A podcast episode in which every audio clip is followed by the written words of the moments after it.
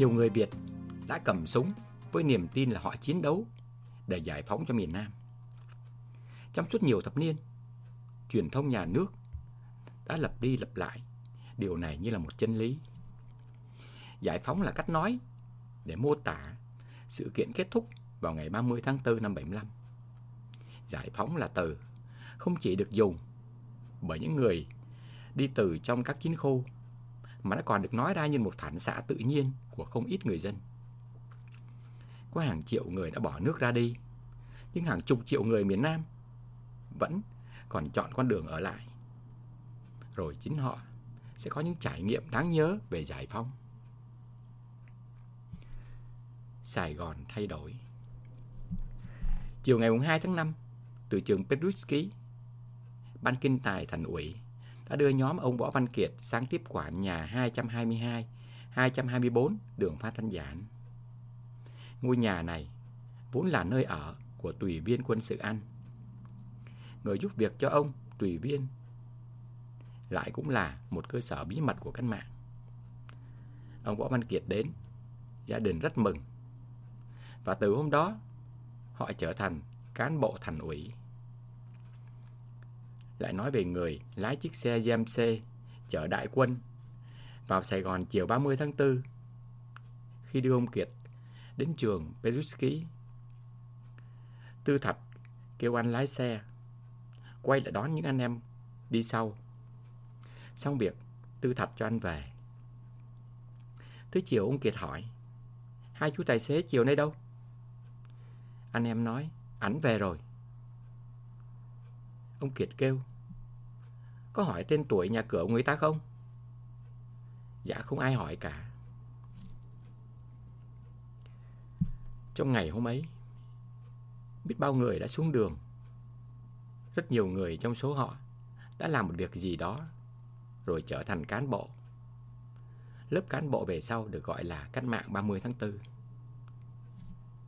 Rất nhiều người khác sau khi phục vụ cách mạng đã trở về nhà và đã vô danh như thế. Chiều ngày 2 tháng 5 năm 1975, khi tình hình đã tạm ổn, ông Kiệt kêu chín anh về Bình Thạnh kiếm gia đình ông Sáu Hoa. Gia đình ông Sáu Hoa là một cơ sở nuôi dấu Việt Cộng trong nội thành từ đầu thập niên 1950. Giữa năm 1956, ông Lê Duẩn được ông Nguyễn Văn Linh đón lên Sài Gòn và đưa về giấu trong nhà ông Sáu Hoa gần 3 tháng. Năm 1963, từ Củ Chi, ông Võ Văn Kiệt cũng vào Sài Gòn trên một chuyến xe do Sáu Hoa lái ra đón cùng với nữ giao liên Sáu Trung. Từ đó, theo yêu cầu của ông Kiệt, Sáu Hoa sẽ quản đưa ông Kiệt đi lại công khai nhiều lần khi từ Trung ương Cục xuống khu, xuống khu 9 nhận chức bí thư khu ủy. Ông Kiệt đã dùng xe của Sáu Hoa đi công khai từ Châu Đốc xuống Rạch Giá. Ông Kiệt cũng đã từng ở lại căn nhà 99 trên 9 nơi Trang Long, Bình Thạnh của Sáu Hoa. Từ đây, một người cháu của ông, Chín Anh, sẽ theo ông Kiệt ra khu. Chiều ngày 1 tháng 5 năm 75, Chín Anh về Bình Thạnh. Chiếc Uwatt đi đến đâu, người dân nghiêng, ngó, sầm xì đến đó. Và khi nó quẹo vào hẻm 99 trên 9, bà con ngỡ ngàng. Mấy đứa con nhà sáu hoa kêu to, vịt cậu, vịt cậu. Có lẽ bọn trẻ cũng không biết đó là tiếng kêu, mừng hay sợ. Cho đến lúc này, vợ chồng ông Sáu Hoa vẫn hết sức dè dặt cái dài dặt của người hoạt động trong bóng trong lòng đối phương đã quá nhiều năm và đã gặp quá nhiều bất chắc. Lúc đó, vẫn chưa có ai trong xóm biết rõ Sáu Hoa là cậu. Kể cả mấy người con của ông. Nhưng lũ trẻ nhanh chóng nhận ra một, trong mấy ông đi, chính là Chín Anh. Và bây giờ thì chúng mừng rỡ thật. Chưa kịp ngồi xuống, chín anh đã hỏi, Chú Sáu Dân, Cho gọi bác lên gặp ổng gấp Ảnh ở đâu Sáu Hoa lập cập hỏi Thì bác cứ thay đồ lại anh đi. Sáng giờ ông nhắc bác hoài. Chín anh dục. Sáu anh khoác bội áo ra xe. Đến nơi, ông Kiệt chạy ra tận cửa, hai người ôm lấy nhau. mạnh hả? Hết chết rồi nha. Hai ngày sau, ông Kiệt về nhà Sáu Hoa ăn bữa cơm đoàn tụ. Ông ôm từng đứa con của vợ chồng Sáu Hoa, lòng lặng đi. Đến mạng của những thiếu niên này đã từng bị đe dọa ngay chính ở trong ngôi nhà đó trong suốt những năm ông Lê Duẩn, ông Nguyễn Văn Linh và ông Kiệt sống bí mật ở đây. Ông Kiệt bước tới, bước lui, lên gác, nhìn căn phòng, sờ lãnh đồ vật quen thuộc. Những thứ đã từng che cho ông sống.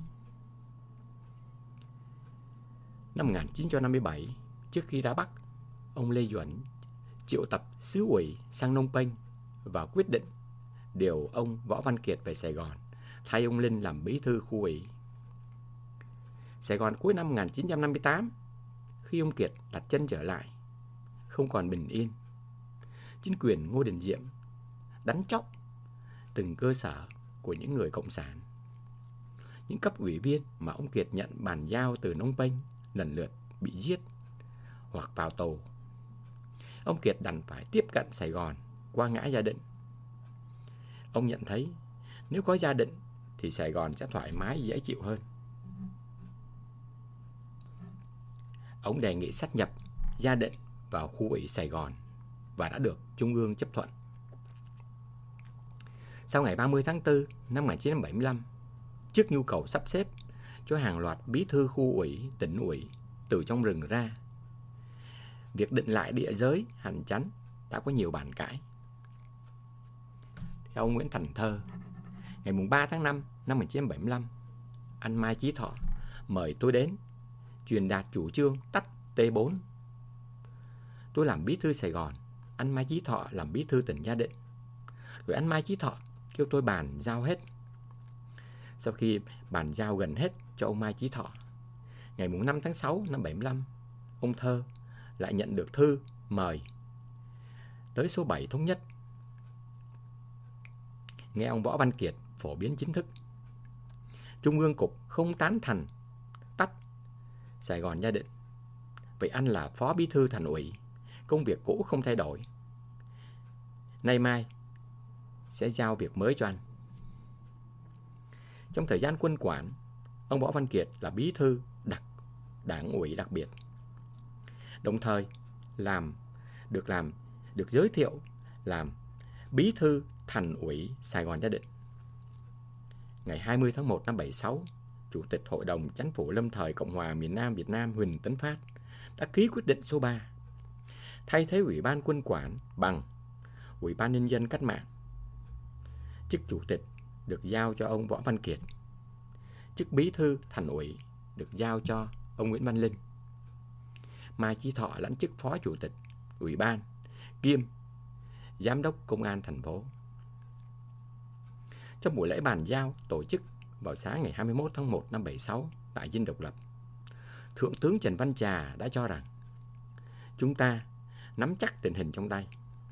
Chế độ cách mạng đã được bảo đảm vững chắc, trật tự trị an ngày càng ổn định. Thành quả ấy đạt được là nhờ nhân dân đã thực sự tham gia xây dựng chính quyền của mình. Tháng 12 năm 76, sau đại hội đảng lần thứ tư, ông Võ Văn Kiệt đã trở thành ủy viên dự khuyết Bộ Chính trị. Ông Nguyễn Văn Linh là ủy viên chính thức, được điều về Trung ương.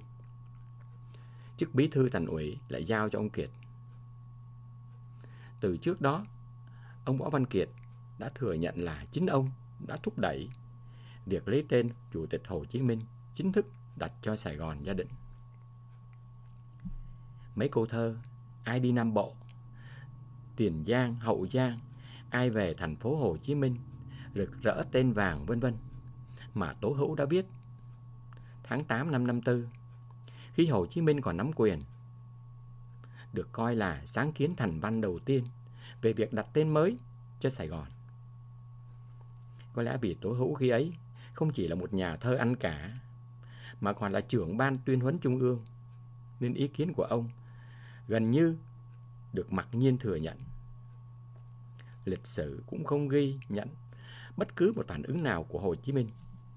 Các văn nghệ sĩ cách mạng cũng coi đó là binh dự của Sài Gòn.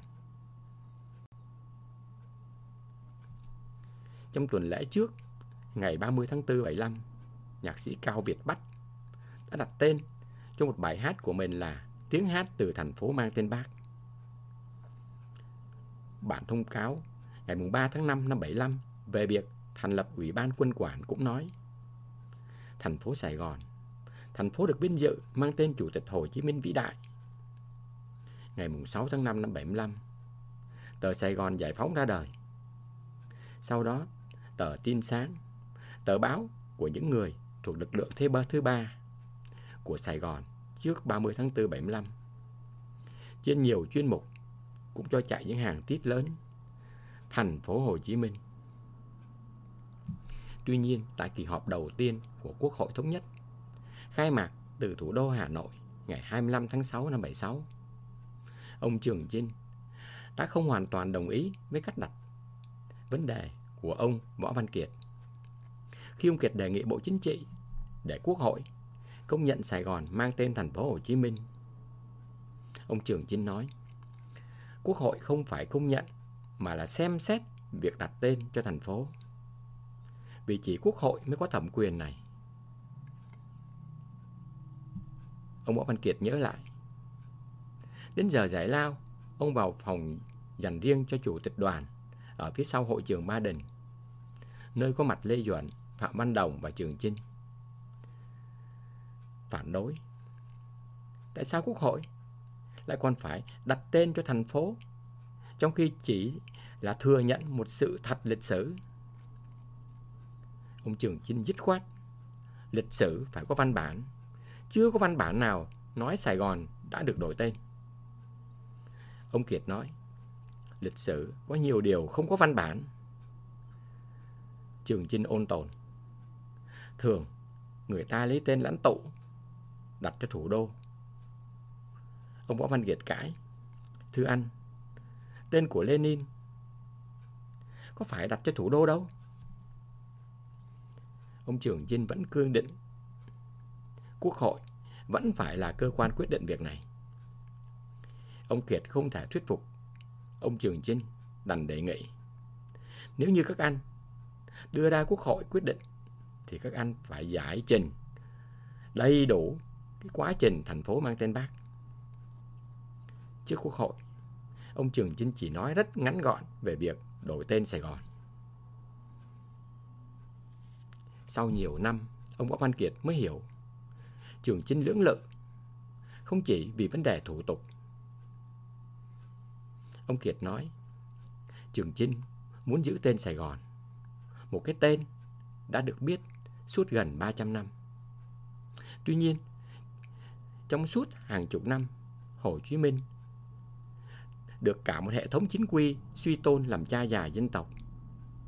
Nên khi có người muốn lấy tên ông đặt cho Sài Gòn, thì không ai dám đứng ra ngăn cản. Quốc hội đã dễ dàng biểu quyết việc đổi tên Sài Gòn. Cũng như vào lúc 8 giờ 20 sáng ngày mùng 2 tháng 7 năm 76 đã dễ dàng đổi tên nước Việt Nam Dân Chủ Cộng Hòa thành Cộng hòa xã hội chủ nghĩa Việt Nam. Trước đó tháng 8 năm 75, một loạt đường phố ở Sài Gòn cũng đã được tuyên huấn thành ủy cho đổi tên. Tên của các liệt sĩ cách mạng đã được dùng để thay cho những tên vua chúa, danh nhân thời đế quốc phong kiến. Ví dụ, Lý Tự Trọng thay thế cho Gia Long, Võ Thị Sáu thay thế Hiền Vương, Lý Chính Thắng thay cho cụ Tam Nguyên Yên Đỗ. Các sự kiện mà những người cộng sản đã ghi vào lịch sử cũng được sử dụng để đổi mới cho những tên đường như cách mạng tháng 8, Nam Kỳ khởi nghĩa, Đồng khởi. Người dân Sài Gòn tức cảnh.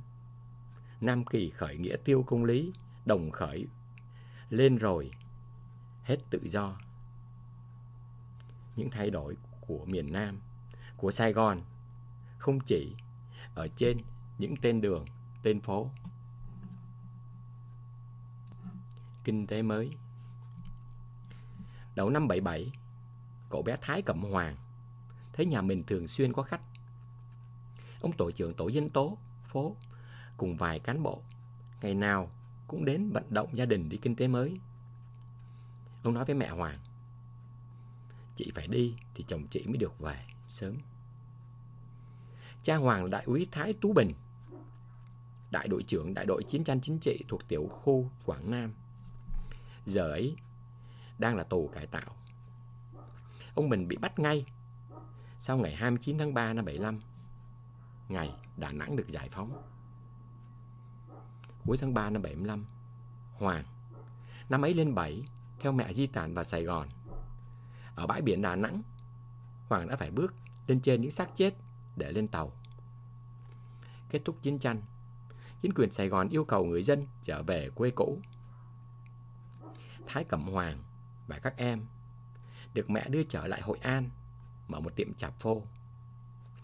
Buôn bán khó khăn hơn, nhưng trong thời gian đó, mẹ Hoàng còn phải bỏ tiệm đi đắp đập Phú Nhơn, Phú Ninh hơn 3 tháng.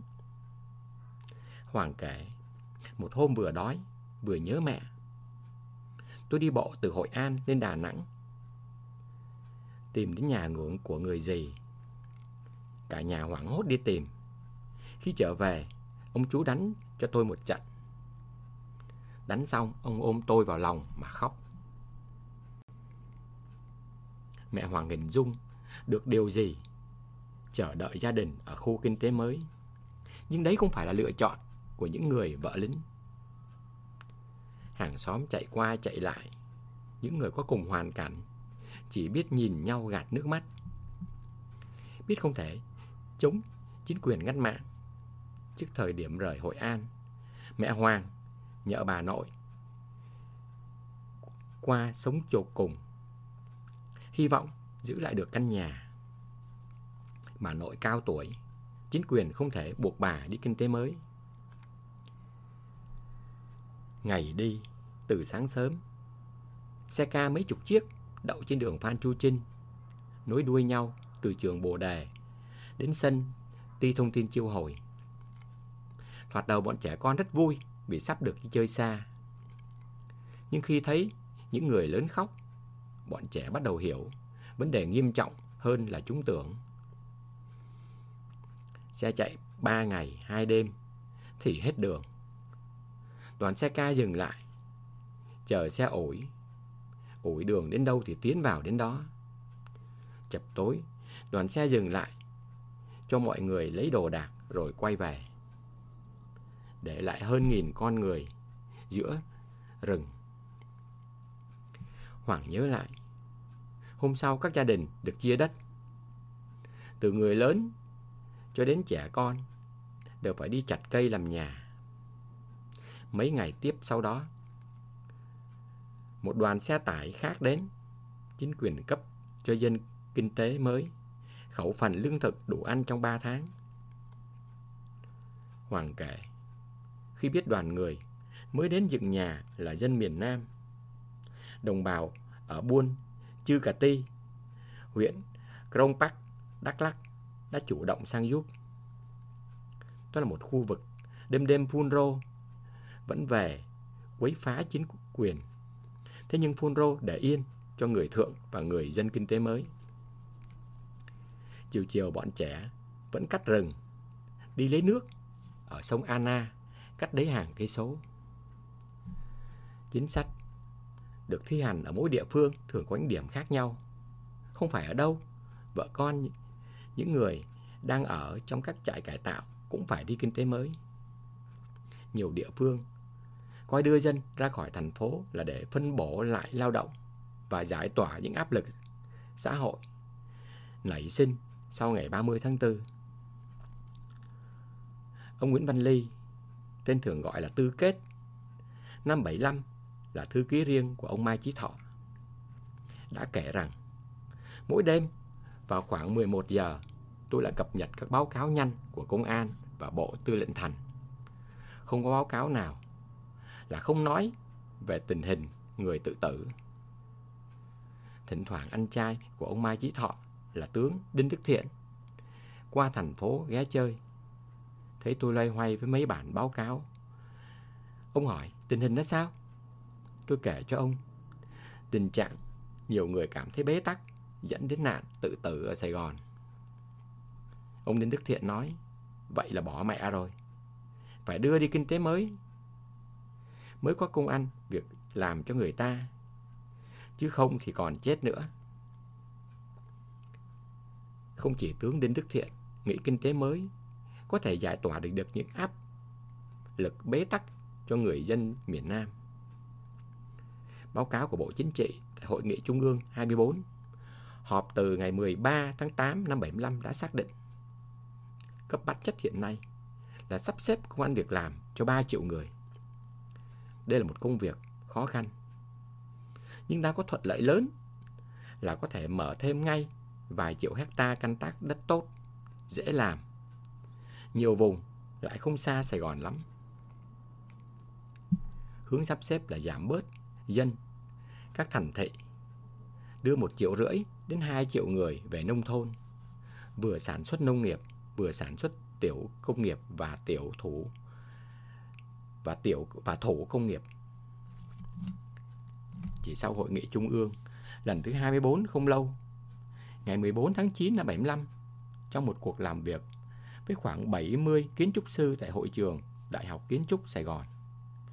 Giám đốc Sở Kiến trúc và Quản lý Nhà đất Huỳnh Kim Trương có nói thành phố sẽ đưa khoảng một triệu rưỡi dân về quê lập nghiệp. Báo tin sáng ngày 16 tháng 9 năm 75 đã dẫn lời ông Trương. Từ đây cho đến cuối năm 75, chúng ta còn phải giảm bớt 300.000 dân ra khỏi thành phố để đưa họ về các vùng lân cận tham gia vào công tác sản xuất. Và đến hết năm 76 sẽ có thêm 1 triệu 200 ngàn dân nữa về quê làm ăn theo đúng chương trình đã ấn định. Ông Trương cho biết khoảng 600 kiến trúc sư và sinh viên sắp tốt nghiệp kiến trúc sẽ nắm giữ vai trò thiết kế các khu chỉnh trang cũng như các loại nhà ở cho dân chúng. Ưu tiên này nhằm phục vụ cho các giới đồng bào lao động, những gia đình cách mạng. Từ lâu đã hy sinh nhiều, nhưng cho đến nay vẫn còn ăn ở không ổn định.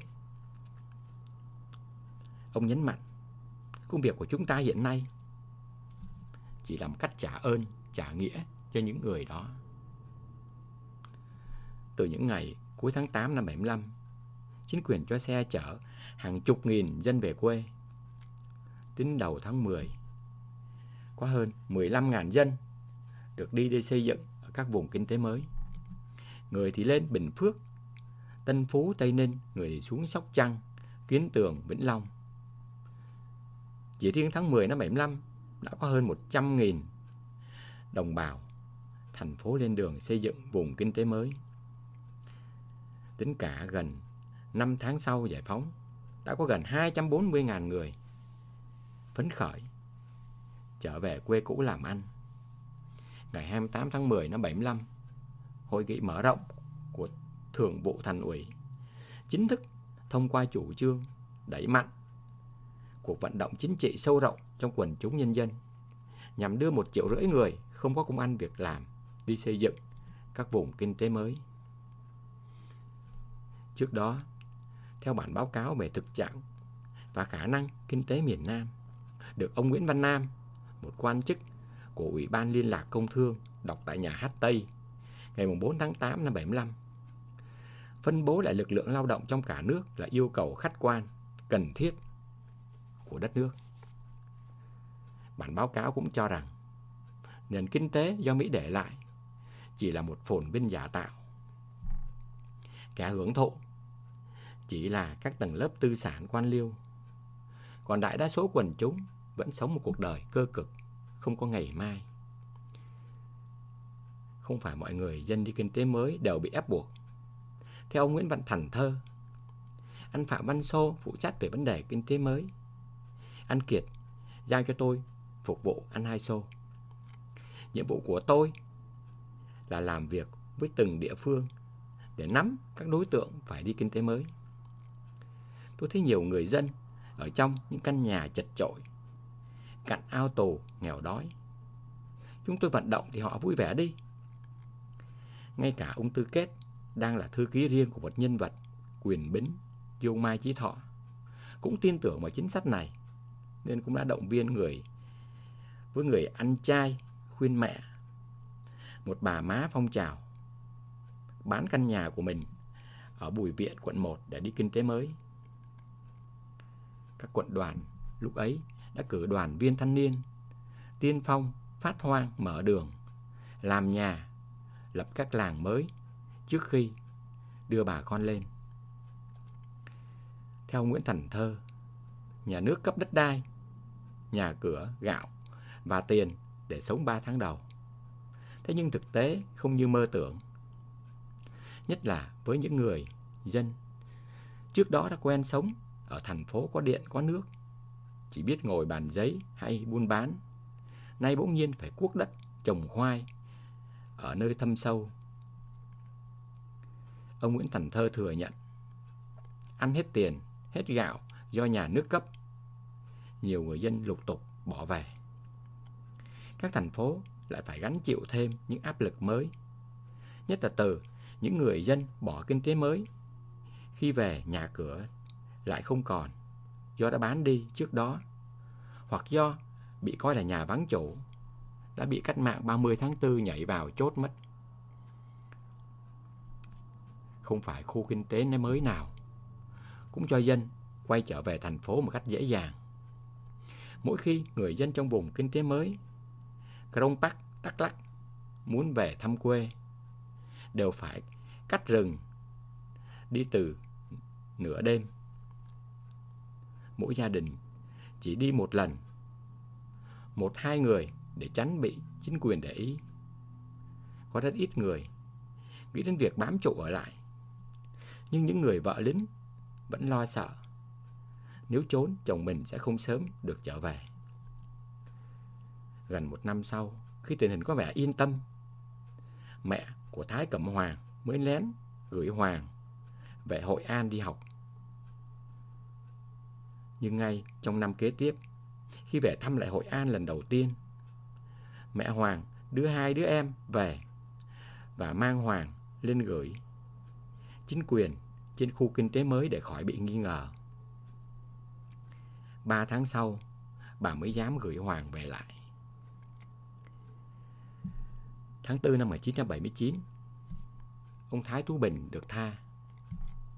Ông viết thư, nhắn vợ, bỏ khu kinh tế mới về, dự định sẽ đưa cả nhà vượt biên theo phương án 2. Bức thư của ông Bình gửi về cho vợ ở khu kinh tế mới mà cứ như đang ở trong chiến khu. Con ở trên đó ráng xây dựng kinh tế mới để chồng con sớm được về. Trong xóm có ông giới đã được về rồi con ạ. À. Mẹ Hoàng nhận thơ, rơi nước mắt vì nhận ra nét chữ chồng mình. Giới cũng là tên của ông Thái Tú Bình mà chỉ người trong nhà mới biết.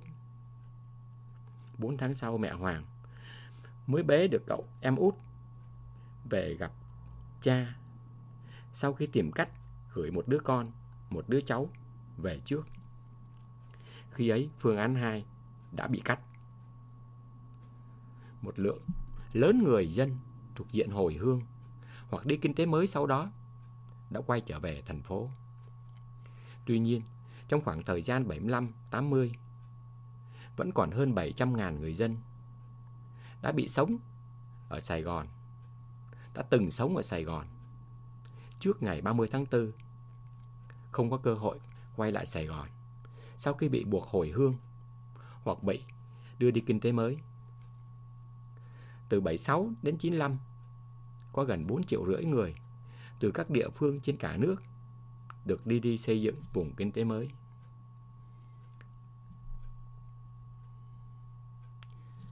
Đốt sắt năm 1953 từ khi Việt Bắc khi từ Việt Bắc trở về.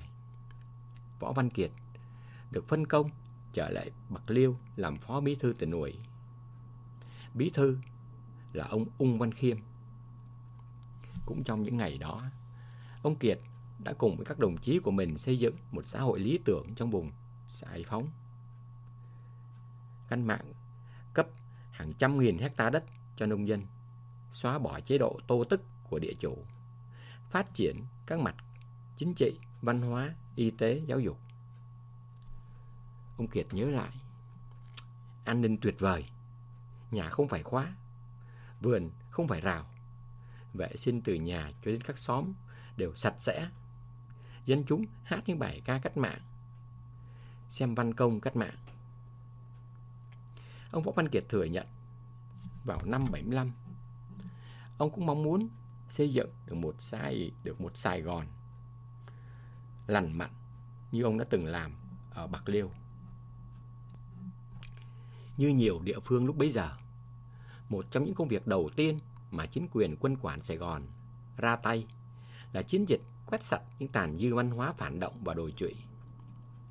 Thành đoàn Thanh niên Cộng sản đã đứng ra thực hiện chiến dịch này.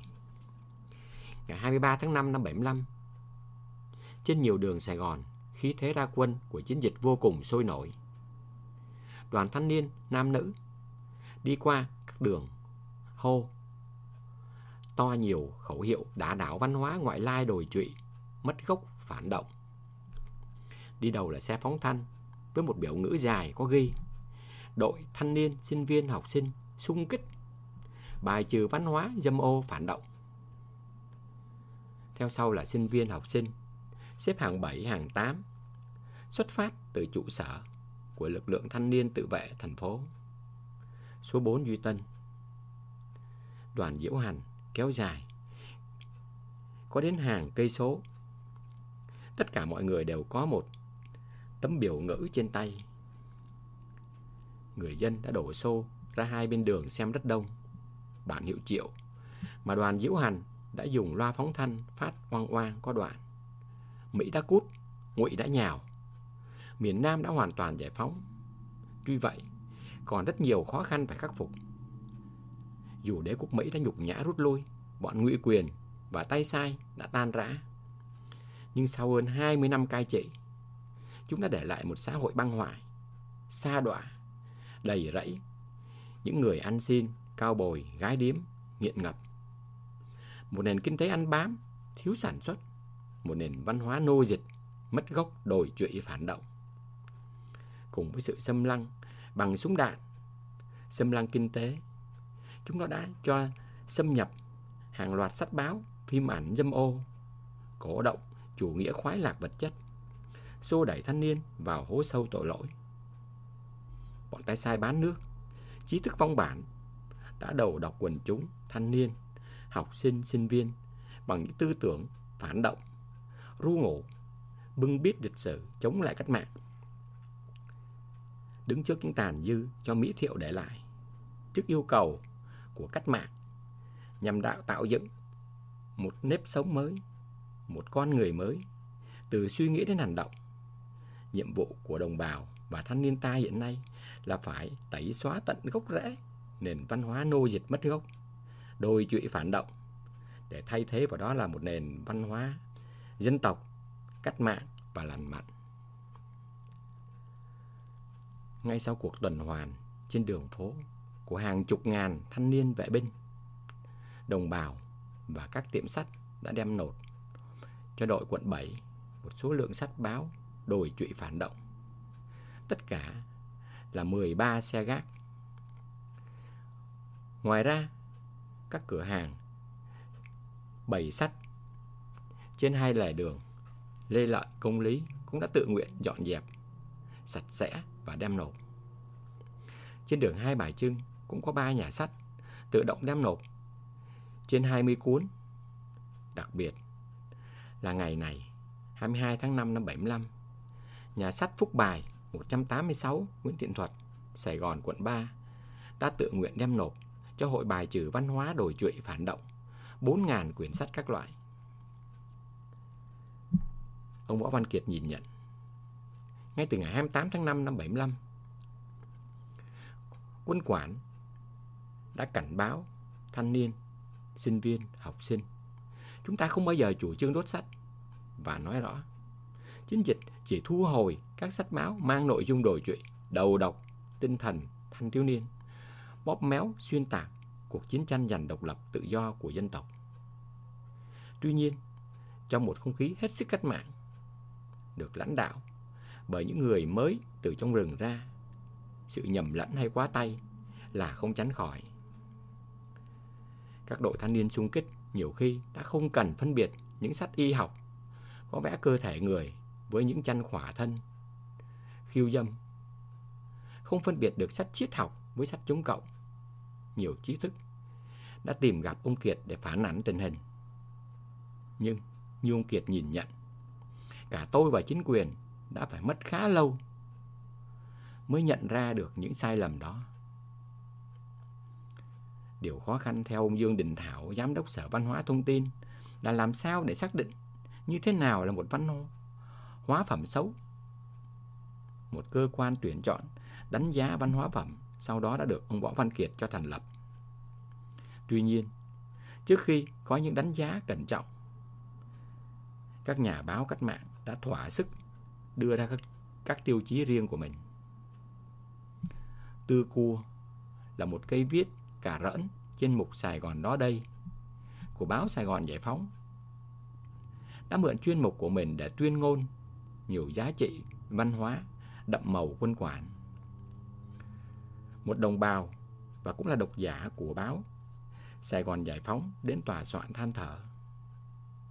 Trên một chuyến xe buýt Sài Gòn Lăng Cha Cả ngày 29 tháng 5, chiếc xe mang số EG 6198, đồng bào rất bực mình vì phải nghe chủ xe mở băng nhạc gồm có những bản nhạc rã rời, rên rỉ, rã rượi như người mất hồn. Khi biết em mang kiếp cầm ca, đêm đêm phòng trà mang tiếng hát cho mọi người. Độc giả này than phiền rằng giữa lúc mọi người đang phấn khởi xây dựng một xã hội mới, thế mà ông chủ xe buýt lại cho đồng bào nghe những thứ mà hồi Mỹ ngụy chúng nó dùng để ru ngủ tuổi trẻ. Như thế có phải là chặt đường rầy không? Thời buổi này làm gì mà có cách nạn, có cái chuyện mà kiếp cầm ca. Còn đâu là những chuyện đêm đêm phòng trà. Làm gì mà có chuyện chỉ có anh thôi, chỉ còn em thôi. Bây giờ là lúc ta có tất cả. Còn tất cả. Chứ đâu có cái cảnh lạc lõng bơ vơ sờ soạn. Chỉ còn anh, chỉ còn em. Vẫn nhảm nhí. Tư cua còn định nghĩa về sách xấu.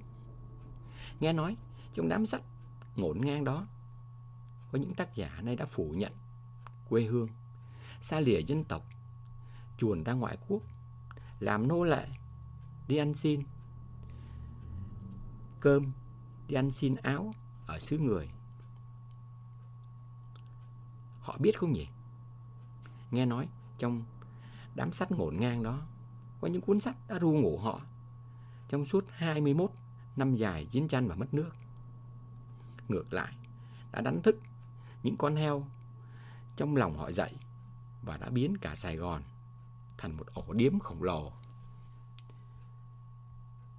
Ngày 30 tháng 10 năm 75, trên báo Sài Gòn Giải Phóng, chính quyền công bố một danh sách 56 tác giả có tác phẩm bị liệt vào hàng phản động, dâm ô, đầu độc, bị cấm lưu hành trong đó có Hoàng Ngọc Liên, Hà Huyền Chi, Phan Nghị, Võ Hữu Hạnh, Nguyên Vũ, Lê Xuyên, Nhã Ca, Văn Quang, Chu Tử, Doãn Quốc Sĩ, Thanh Tâm Tuyền, Mai Thảo, Dương Nghĩa Mậu, vân vân. Nhưng ngay khi những cuốn sách đầu tiên bắt đầu được đốt ngoài đường bởi thành đoàn, cũng như nhiều chủ nhà sách khác, chủ nhà sách Cảo Thơm, ông bà Hồ Hải, Trần Thế Nam đã họp với cộng sự của ông. Gia là gia đình ông bà Nguyễn Đức Phong bàn việc xử lý kho sách lưu trữ của Cảo Thơm.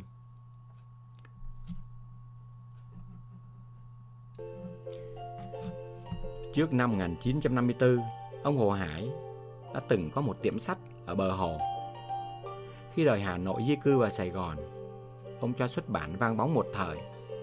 Tập sách được coi là đẹp nhất thời bấy giờ. Chính quyền Sài Gòn thời Ngô Đình Diệm lúc đầu cấm vì tác giả của nó, nhà văn Nguyễn Tuân đang sống ở Hà Nội.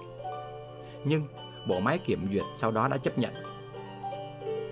Cuối thập niên 60, ông Trần Thế Nam đã cùng với ông Nguyễn Đức Phong thành lập nhà xuất bản Cảo Thơm. Do ông Phong đang là công chức nên ông Trần Thế Nam đứng tên. Ngay sau khi quân giải phóng vào Sài Gòn, cũng như các cơ sở in ấn khác, nhà in số 326 trên 20 Võ Di Nguy của Cảo Thơm đã bị chính quyền quân quản quản lý. Số sách vở ở bên nhà 326 trên 18 bắt đầu được phân ra.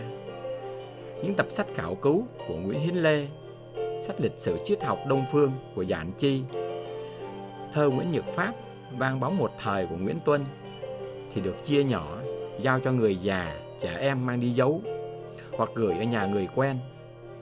Những sách thị trường khác thì Cảo Thơm huy động toàn bộ nhân lực trong hai gia đình xé ra rồi âm thầm bán cho các bà đồng nát. Cạo râu Từ văn hóa phẩm, cách mạng muốn thay đổi đến tận gốc rễ cuộc sống của người dân. Tháng 10 năm 75, đợt phát động thanh niên hớt tóc ngắn, sửa quần áo lai căng bắt đầu được thực hiện. Ở quận 10, đoàn thanh niên Cộng sản liên tục mở ra nhiều cuộc thảo luận về tư cách tác phong của người thanh niên.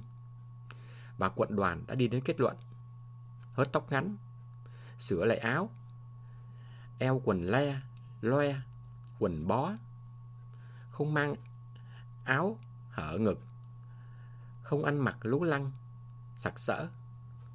Quận đoàn đã liên hệ với một số tiệm hớt tóc và nhà may để giới thiệu anh em đến hớt tóc và sửa lại quần áo với giá rẻ và mở ba địa điểm hớt tóc miễn phí tại phường Nhật Tảo và tại chủ trụ sở quận đoàn.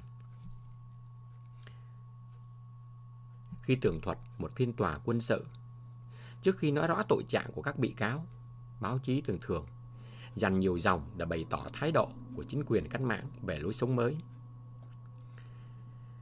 Lúc ấy là 13 giờ 15 ngày 23 tháng 12 năm 75.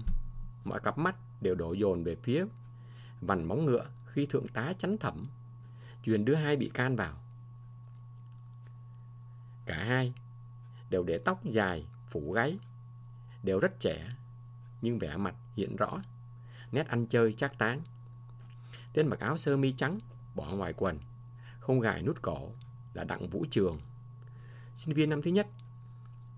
Tên anh mặc áo đen, nâu, phủ ngoài một chiếc áo sơ mi vàng sậm là Nguyễn Đắc Hy, quê quán ở An Cụ Đông, huyện Hương Thủy, tỉnh Thừa Thiên. Cả hai đều bị bắt quả tang vào lúc 17 giờ 30 ngày 21 tháng 12 năm 75. Sau khi chúng nổ 6 phát súng vào người anh Nghiêm mạnh Chu để cướp đoạt chiếc Honda 50 kiểu nữ. Chuyện hớt tóc ngắn, sửa quần, loe không chỉ do những phong trào tự phát của cách mạng 30. Ngay từ ngày 3 tháng 5 năm 75, Ban Bí thư đã có điện số 610 gửi Trung ương Cục anh 6 anh 7 Bộ Chính trị trao đổi ý kiến thấy rằng trong điều kiện ta thắng to, nhanh, gọn, thế ta mạnh, cho nên càng sớm ổn định mọi mặt càng tốt. Đối với quần chúng, cơ bản là phải giải thích chính sách, ổn định tư tưởng, làm cho họ tích cực hồ hởi, tham gia, bảo đảm trật tự an ninh. Đối với báo chí nên có chủ trương rộng rãi, có cách lãnh đạo thích hợp. Như vậy có lợi cho ta trên mặt trận dư luận rộng rãi. Đối với cách ăn mặc của dân, không nên dùng mệnh lệnh cấm đoán, làm phiền phức cho dân mà nên dùng giải thích thuyết phục khuyên bảo để tránh những kiểu ăn mặc càn quấy. Không để dân lầm lẫn rằng ta chống việc ăn mặc đẹp. Có những người dân Sài Gòn khi thấy quân cách mạng tràn về đã nhuộm đen quần áo của các thành phần trong gia đình mình. Trong những show diễn hiếm hoi sau ngày 30 tháng 4 75, nhiều nghệ sĩ Sài Gòn khi lên sân khấu mà không dám trang điểm. Nhiều người nghĩ một cách chân thành, cách mạng về là không còn son phấn và giày cao gót. Nhưng những thứ quần áo mà công điện của ban bí thư gọi là lai căng đó chỉ một thời gian ngắn sau lại trở thành sự thèm khát của những thanh niên lớn lên dưới mái trường xã hội chủ nghĩa. Khi chiến tranh chưa kết thúc, ít có thanh niên miền Bắc nào có hơn hai bộ quần áo, chủ yếu bằng vải, sợi xanh. Ít có cô gái nào có được một cái quần lụa và chiếc áo hồng công bằng vải phin. Sau ngày 30 tháng 4 75, khi những cán bộ miền Nam tập kết được lần lượt về thăm quê, một số bộ đội cũng đã bắt đầu được xuất ngũ hoặc về phép thăm nhà. Trong cuộc họp ngày 16 tháng 6 năm 1975, Ban Bí thư đã cho một số ý kiến bổ sung chỉ thị 181 của Thủ tướng. Theo đó, việc kiểm soát sự ra vào vùng mới giải phóng cần được tăng cường chặt chẽ nhằm thỏa mãn yêu cầu của cán bộ và nhân dân đi lại thăm viếng gia đình ở miền Nam. Nhưng đồng thời, đề phòng bọn xấu lợi dụng cơ hội để buôn lậu và phá rối trị an. Việc mang theo những hàng hóa từ miền Nam ra miền Bắc phải được kiểm soát chặt chẽ, ngăn cấm bọn buôn lậu tời đầu cơ. Nhưng mặt khác, đối với cán bộ và nhân dân có những nhu cầu thì được phép mua sắm và mang theo một số đồ dùng cần thiết cho bản thân, tránh tình trạng bắt giữ lung tung gây căng thẳng không cần thiết. Tuy nhiên, miền Bắc lúc đó đã phải rất vất vả để chống lại những biểu hiện văn hóa lai căng không chỉ lây lan từ miền Nam. Ngay tại Sài Gòn, những người vừa được giải phóng đã biết dùng những biểu tượng của chế độ làm thơ ta thán về sự bất bình thường của chế độ. Các mác mà đến Việt Nam, râu dài, tóc rậm, công an bắt liền. Các mác cầu cứu Angel, Angel cũng phải đóng tiền, tóc râu. Truyền cho bốn bể năm châu. Đến Việt Nam thì nhớ râu mau chủ tịch, tóc đầu Lenin. Lúc đầu, ông Võ Văn Kiệt cũng không hiểu tại sao người dân Sài Gòn lại không ủng hộ cách mạng, bảo vệ thuần phong mỹ tục. Tuy nhiên, vốn là một nhà lãnh đạo kháng chiến, khá nhạy cảm trước những phản ứng của người dân. Ông Kiệt đã yêu cầu tổng biên tập tuổi trẻ, khi ấy là ông Võ Như Lăng, tổ chức để cho ông nghe được thanh niên nói thật. Báo tuổi trẻ liền cho mời thanh niên thuộc các thành phần khác nhau.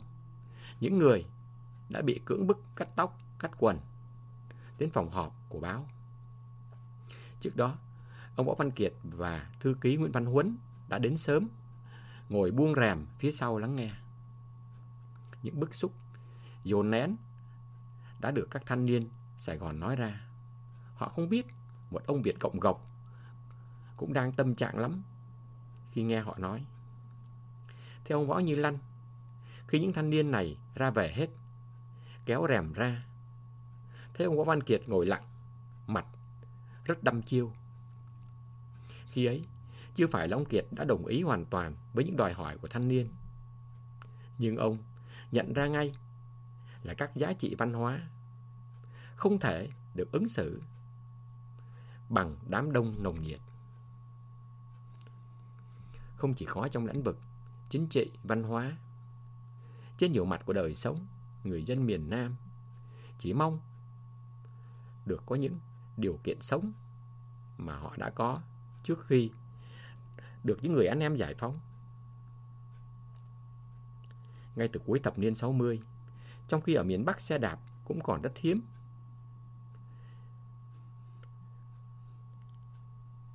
Ở miền Nam, người dân đã có thể sở hữu ô tô. Còn xe máy hai bánh thì tới đầu thập niên 70 đã trở thành phương tiện giao thông cá nhân phổ biến. Trước khi được giải phóng, xăng dầu phục vụ cho các loại xe có động cơ lúc nào cũng sẵn sàng. Nhưng để thi hành chỉ thị Nghị định 18 của Chính phủ ngày 12 tháng 9 năm 75, Ủy ban quân quản Sài Gòn Gia Định đã ra thông cáo về việc cấm tồn trữ và bán xăng, dầu trên thị trường tự do. Cùng ngày, Tổng cục Vật tư đã ra thông báo yêu cầu đến hết ngày 18 tháng 9 năm 75, những ai còn tồn trữ xăng dầu đều phải khai báo và tự bảo quản. Cho đến ngày 19 tháng 9 năm 75, ngày nhà nước trưng mua toàn bộ xăng dầu. Sau ngày đó, tư nhân mua bán, đổi chác hoặc tồn trữ xăng dầu đều bị coi là phạm pháp. Bắt đầu ngày 29 tháng 12 năm 75, xăng dầu bắt đầu được cung cấp theo chế độ tem phiếu. Người dân phải mang theo tờ khai gia đình, thẻ chủ quyền, căn cước, giấy giới thiệu của cơ quan hiện đang công tác. Mang theo tiền lệ phí mỗi phiếu là 0.04 đồng để đăng ký lấy phiếu cung cấp xăng. Chính sách tập trung quản lý các nguồn nhiên liệu và độc quyền xuất nhập khẩu vào tay nhà nước đã làm cho tình trạng khan hiếm xăng dầu trở nên nghiêm trọng. Từ năm 76, một phần xe cộ bắt đầu bị xếp xó vì không có nhiên liệu hoặc không có phụ tùng thay thế. Ban liên lạc công thương đã phải hướng dẫn một số nhà tư sản công nghiệp áp dụng nhiều sáng kiến có giá trị trong sản xuất phục vụ đời sống nhân dân. Sáng kiến đáng chú ý nhất là việc chế tạo thành công một loại chất lợp với giá thành hạ được đặt tên là Cadora. Viết tắt tên những nguyên liệu, vật liệu cấu thành ra nó là cao su, rơm đất. Của một số nhà tư sản thuộc ngành chế biến cao su và nhựa dẻo. Hợp chất này có đặc tính mềm, không bắt lửa, không hút nóng, rất tiện dụng trong việc lập nhà, làm mặt bàn, mặt giường. Đích thân bí thư thành ủy Võ Văn Kiệt cũng đã phải lăn lộn ở những cơ sở chế biến than quả bàng. Các xưởng đúc gang thì tìm tòi, chế tạo những lò nấu than quả bàng bằng đất, có vỏ bằng gang. Còn các nhà tư sản thuộc thành ngành nông nông lâm cơ thì đã cải tiến thành công xe ô tô chạy bằng than và củi.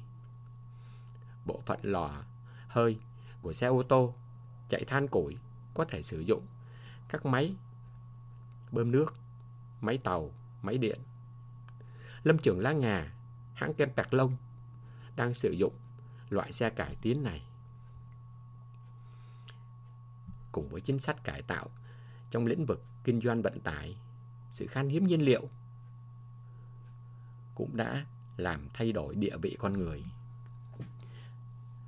Hình ảnh hành khách được các lơ xe đón tận nơi, nâng túi, hành lý, đỡ lên những chiếc xe máy lạnh của các hãng xe đò tư nhân, Liên Hiệp, Hiệp Thành, Đông Á, Đại Nam, Phi Long, Tiến Lực, từng chạy suốt ra Bắc.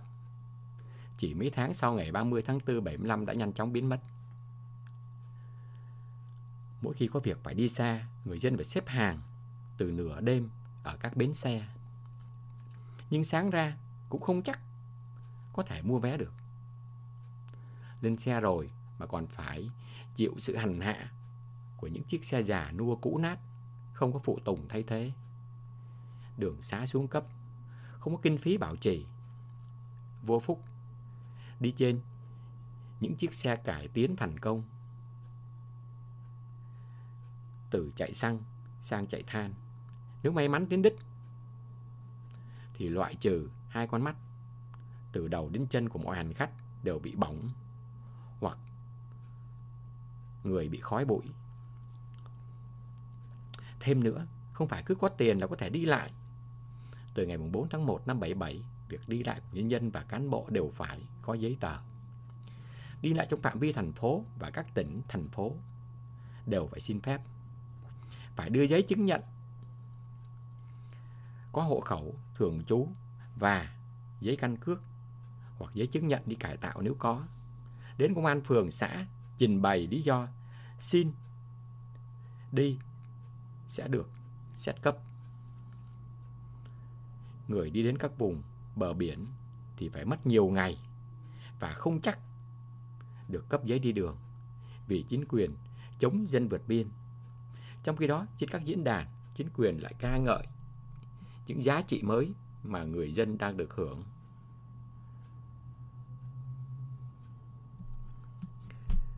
Cách mạng là đảo lộn.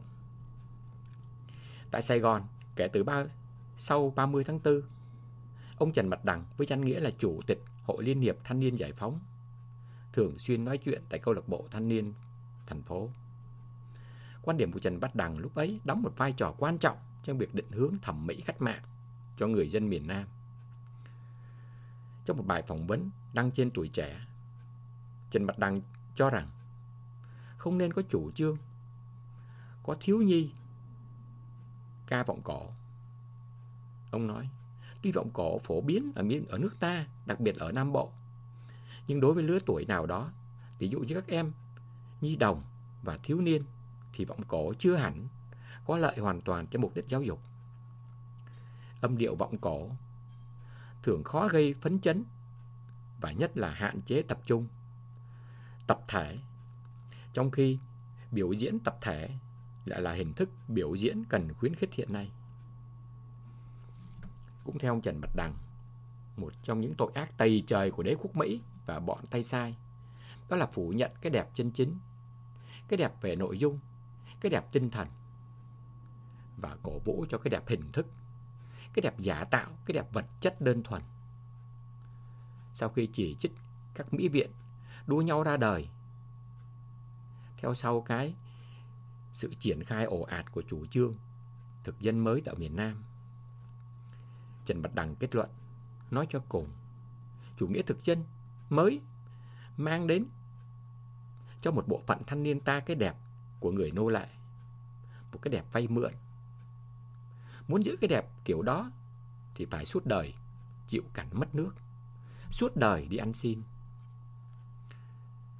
Thế rồi ông kêu gọi thanh niên đi vào lao động phát dương cái đẹp của lao động đối với thanh niên định lại chân lý định lại giá trị của con người Trần Bạch Đằng nhấn mạnh đó là một cuộc cách mạng một cuộc cách mạng rộng lớn sâu sắc một sự đảo lộn và là một sự đảo lộn cần thiết cũng trong thời gian đó chính quyền đã phát hành ở miền Nam một loạt sách báo cách mạng như học tập và làm việc theo gương Bác Hồ vĩ đại. Sống như anh, viết về liệt sĩ Nguyễn Văn Chỗi, Chuyện kể về Lý Tự Trọng, một người cộng sản chết trẻ. Với câu nói được cho là của anh và được đoàn sử dụng như là một tuyên ngôn. Con đường của thanh niên chỉ có thể là một con đường cách mạng, chứ không còn một con đường nào khác. Đặc biệt, cuốn sách gối đầu giường của rất nhiều thế hệ cộng sản. Thép đá tôi thế đấy. Bắt đầu được đưa vào miền Nam.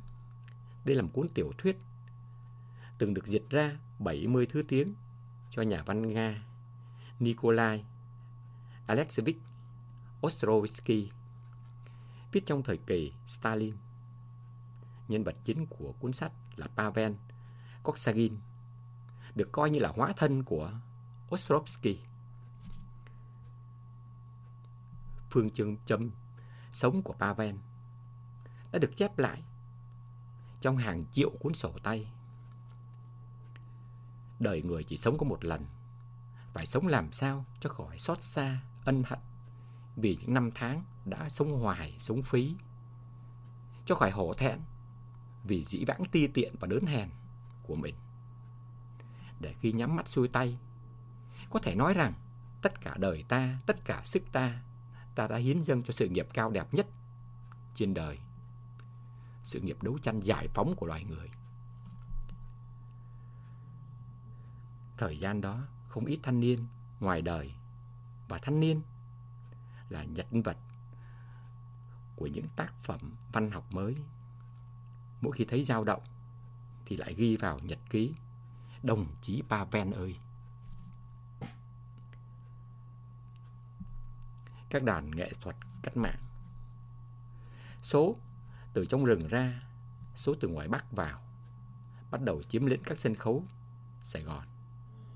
Nhân dịp mùng 2 tháng 9 năm 75, ngày Quốc khánh nước Việt Nam Dân Chủ Cộng Hòa, 1.300 diễn viên từ các đoàn nghệ thuật đã tập trung ở Sài Gòn chuẩn bị cho những chương trình biểu diễn mới.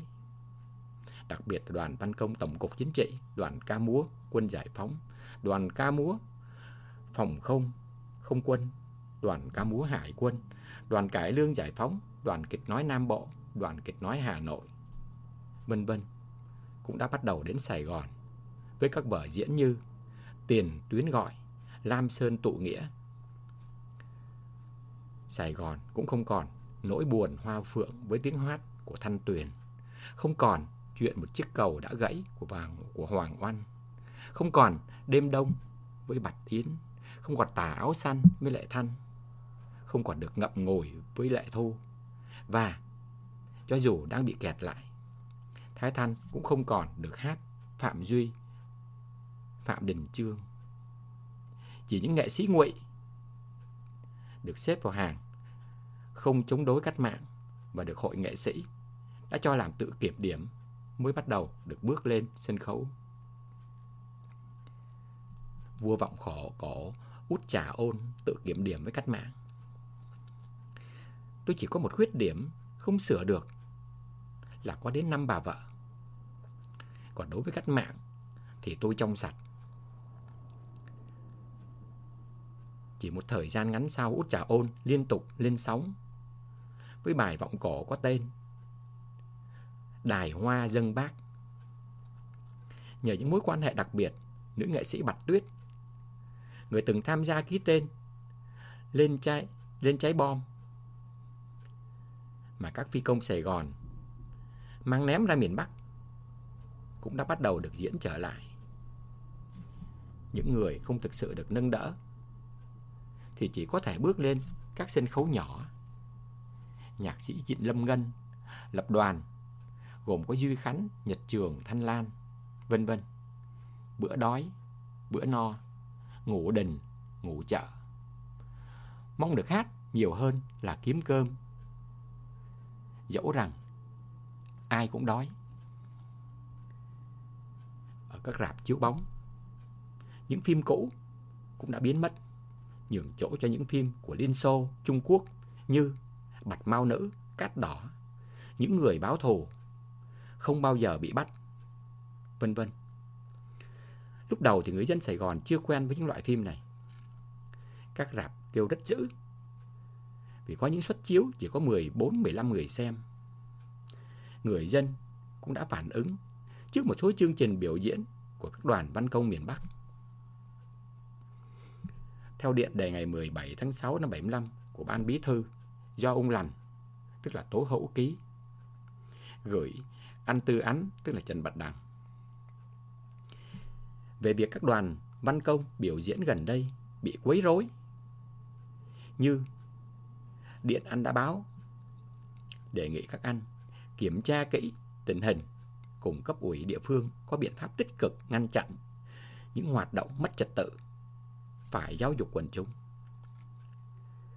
chính quyền cũng nhận thấy không thể buộc những người dân miền Nam phải cai những nhu cầu tinh thần đã gắn bó với họ hàng thập kỷ. Tuy nhiên, theo Giám đốc Sở Văn hóa Thông tin Sài Gòn sau 75, ông Dương Đình Thảo, khi cho các nghệ sĩ diễn lại các vở cải lương ăn khách miền Nam như Lá sầu riêng, Đời cô lậu thì lập tức có phản ứng. Thành phố đang vui vẻ đi lên như thế này mà tại sao cho diễn những vở tuồng rên rỉ ấy?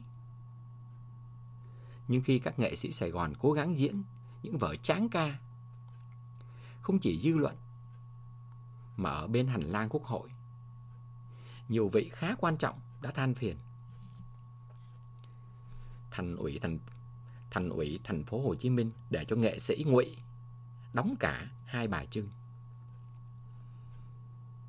ông Võ Văn Kiệt nhớ lại. Đấy không chỉ là sự ganh tị trong giới, mà còn là nhận thức ấu trĩ về chính trị của nhiều lãnh đạo. Ông đã tự đặt câu hỏi, ở Sài Gòn nếu đòi hỏi người xứng đáng theo tiêu chuẩn chính trị để đóng vai hai bài Trưng thì chỉ có bà Nguyễn Thị Định. Đóng Lenin chắc cũng chỉ có bác Tôn. Các anh cứ mời các vị ấy đóng. Để xem thử, xem có ai mà đi coi không? Dưới góc độ con người, những văn nghệ sĩ đến từ miền Bắc cũng có nhiều tâm trạng. Năm 1976, nhà thơ 36 tuổi Vũ Quần Phương khi từ miền Bắc vào, thấy cô ca sĩ Sài Gòn hát bài Trường Sơn đã viết Cùng mắc võng trên rừng Trường Sơn. Bài hát viết từ rừng le, rừng khộp. Năm ấy Sài Gòn lô nhô cao ốc. Em chưa biết gì về rừng khộp, rừng le. Anh lên xe, trời đổ cơn mưa.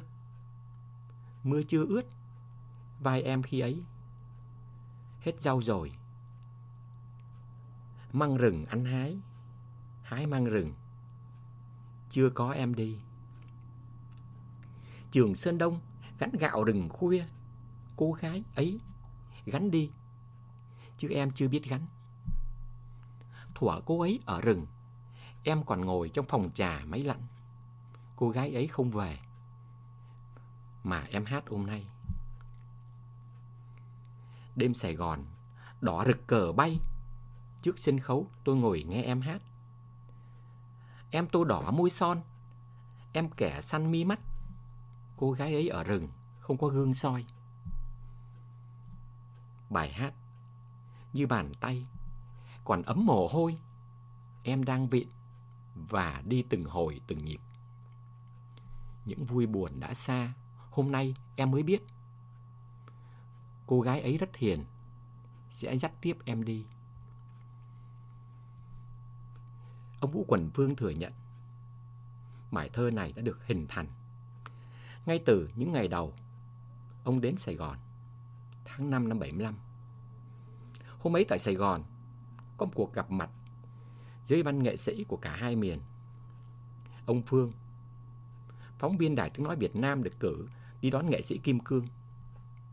Nữ sĩ Kim Cương khi ấy cũng tỏ ra giản dị. Thay vì đi xe hơi riêng, đã chấp nhận ngồi sau xe ông Đa do ông Phương lái. Ông Phương nói với nữ nghệ sĩ, Chị ngồi cẩn thận nhé, bởi tôi lái xe máy chưa quen. Nghệ sĩ Kim Cương cũng đùa, Ôi, anh yên tâm, nếu tôi có bị cái gì thì mai anh xách chiếc xe làm kim cương này té đi ra chợ trời bán được giá lắm đấy. Ông Phương hiểu sức mạnh không trúng trong thông điệp như trò đùa của kim cương. Đêm ấy, cho dù các nghệ sĩ Sài Gòn đã cố gắng ăn mặc giản dị, họ vẫn sáng rực hơn so với những người từ miền Bắc hoặc từ trong rừng ra. Nhà thơ Vũ Quần Phương nói, Khi nghe cô ca sĩ hát bài Mắc võng trên đường Trường Sơn, tôi lại nhớ đến Phạm Tiến Duật, tác giả lời thơ của bài hát đấy. Ghế ấy đang bị kiểm điểm, không biết số phận. Thế nào? Vì bài thơ Vòng Trắng. Nhưng bài thơ chỉ bật ra khi năm 1976. Trong chuyến đầu tiên sau giải phóng, các văn nghệ sĩ Việt Nam được đi Liên Xô. Người ta đã để ca sĩ Trường Sơn Tô Lan Phương ở lại, lấy chỗ cho một ca sĩ miền Nam. Tôi hiểu cử chỉ chính trị của các nhà lãnh đạo, nhưng vẫn không khỏi chặn lòng cho những người đã hy sinh tuổi trẻ của mình. Tuy nhiên, khi viết cái kết của bài thơ, tôi vẫn theo chuẩn mực giáo dục lúc bấy giờ. Ai sớm mượn muộn gì cũng phải đi theo con đường cách mạng. Khi ấy, không chỉ có ông Vũ Quần Phương nghĩ con đường trở thành người tốt cho các cô gái Sài Gòn là phải được dẫn dắt bởi các cô gái Trường Sơn. Lòng người Nhanh chóng, xóa bỏ tình trạng lạc hậu và phản động ở miền Nam là một nỗ lực mà những người cách mạng tin là nhân đạo. Nhưng đôi khi con đường đi tới địa ngục lại được thất đắp bởi những ý định tốt. Đã mất hàng chục năm sống trong rừng hoặc sống trong một xã hội khép kín, bưng bít. Nhưng cách mạng lại quá nồng nhiệt, nôn nóng giáo dục cho những người được học hành từ những xã hội cởi mở hơn, tiếp cận với thế giới đa dạng hơn. Niềm tin và sự nhiệt tình ấy lại được hỗ trợ một cách đắc lực bởi quyền lực tuyệt đối của cả một bộ máy. Cách mạng càng hăng say, càng để lại nhiều tổn thương cả về vật chất lẫn tinh thần cho những người dân trong vùng giải phóng. Cái khí thế quần chúng nhìn thấy trên đường phố và được tường thuật trên báo. Trong những ngày ấy, không phải là những gì đang diễn ra trong lòng người dân Sài Gòn, người dân miền Nam. Bà Nguyễn Thị Hoàng Bắc lúc ấy đang dạy học ở trường Hoàng Văn Thụ Nha Trang. Năm học 1976-1977, trong lớp bà có một học sinh. Khi ấy đang học lớp 10, đã khắc mấy câu thơ lên bàn học. Không muốn ngồi yên để đợi trông, thích làm tử hải giữa muôn lòng. Cộng lại những gì trong quá khứ, sảng khoái trong lòng thỏa ước mơ.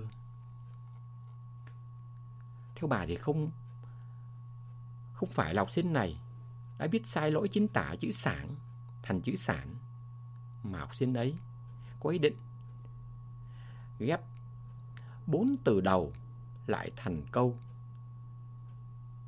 không thích cộng sản. Thái độ ấy có lẽ đã qua mấy năm tích tụ, nhưng hành động viết ra thì chỉ là một phút bốc đồng. Có người đã báo cáo và học sinh đó đã bị bắt, bị điều tra và bị đuổi học. Bà Nguyễn Thị Hoàng Bắc kể, tôi và một cô giáo đồng nghiệp khác về sau định cư ở Canada đã cố hết sức giúp em. Hai chúng tôi đứng trước cửa lớp giờ tan học che cho một cô giáo khác. Lấy dao, cố cạo cho hết những nét khắc sâu vào gỗ của bài thơ. Nhưng có người đã nhanh tay sao chép, gửi đi cho công an. Nét khắc còn lờ mờ, nhưng vẫn là một bằng cớ. Tôn Thất Thiện Nhân năm 1975 đang là một học sinh cấp 3. Anh nhớ lại, thay vì sách cặp đến trường, tôi đi lang thang. Tôi như một đứa bé, không nhìn thấy một lối thoát nào trước mặt. Những khoảng sân trường thơ mộng trở thành chỗ cho những cậu con con cái các gia đình tập kết hoặc được điều từ ngoài Bắc vào lên mặt với con cái của những kẻ lầm đường cũng những thầy cô giáo mà học trò ngưỡng mộ ngày nào giờ trở thành những con người khác. Hoảng hốt, sợ sệt. Mặc dù mấy năm trước 75, cuộc sống của gia đình đã trở đến khó khăn, nhưng không phải như những gì mà người Sài Gòn đang đối diện. Hàng tuần, từ trường trở về, tôi lại thấy một đồ đạc gì đó ở trong nhà biến mất. Tôi ngạc nhiên là tại sao trong suốt nhiều ngày, mẹ tôi, một cô giáo, lại chỉ thay đổi một hai bộ đồ, trong khi tủ quần áo của bà có hàng chục bộ đồ rất đẹp. Tôi chạy vào, mở tủ ra thì thấy nó trống hoác. Tôi có cảm giác là sẽ không bao giờ có thể khép lại trong lòng cái cánh tủ trống hoác đó. Cha của Nhân trước 75 cũng là giáo viên do đã từng đi lính. Tuy chưa phải là sĩ quan nên ông không phải đi cải tạo. Nhưng sau 75, ông không còn được đi dạy. Ông đã phải bươn trải vô số nghề, trong đó có nghề nhảy tàu lên Long Khánh, mua than củi, mang về Sài Gòn bán. Với anh em nhân, thỉnh thoảng lại ra ga đợi ông, như chờ đợi một điều gì đó khác hơn ngày thường. Một hôm, hai anh em nhìn thấy cha mình. Năm ấy, chỉ mới gần 40 tuổi. đu cặn một thành một con tàu đang tiến gần vào ga. Vứt bao than rồi nhảy xuống. Không may ông bị trượt chân. Nhìn gương mặt khắc khổ, tay chân đen đúa, bị những nhát cắt của những viên đá lót đường làm cho chảy máu túa ra. Thiện nhân nói một cảm giác mất mát kinh khủng xâm chiếm con người tôi. Hình như đó vừa là tình thương, vừa là sự thất vọng về ông, về một thế hệ không còn có khả năng gượng lên được. Không chỉ có những đứa trẻ bồng bột phản ứng bằng những câu thơ tình cảm học trò, sự trải nghiệm Sài Gòn giải phóng đã giúp Đỗ Trung Quân thay ngén những vần thơ cũng đau như những nhát cắt của dao. Nhưng nó không được dại dột khắc xuống mặt bàn. Để bàn tay người học trò phải nhận lấy cây còng số 8. Năm 1982, Đỗ Trung Quân viết bài Tạ lỗi Trường Sơn. Bài thơ cho thấy một góc nhìn của người dân Sài Gòn với những người đã giải phóng mình. 1975, các anh từ Bắc vào Nam. Cuộc trường chinh 30 năm rằng giặc. Các anh đến và nhìn Sài Gòn như thủ đô của rác, của xì ke, gái điếm cao bồi, của tình dục ăn chơi, hiện sinh buồn nôn phi lý.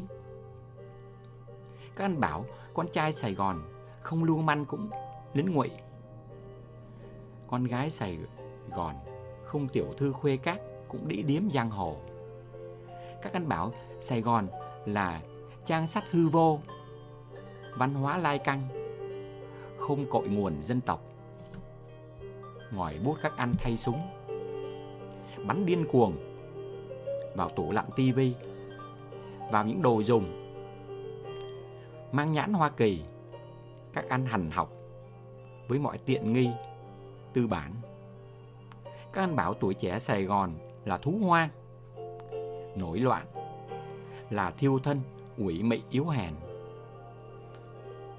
Các anh hùa nhau, lập tòa án bằng văn chương, mang tuổi trẻ Sài Gòn ra trước vành, móng ngựa. Những người được sinh ra không đúng cửa. Năm 1975, Đỗ Trung Quân, 21 tuổi, anh đang học năm thứ hai khoa sử địa Đại học Văn khoa Sài Gòn.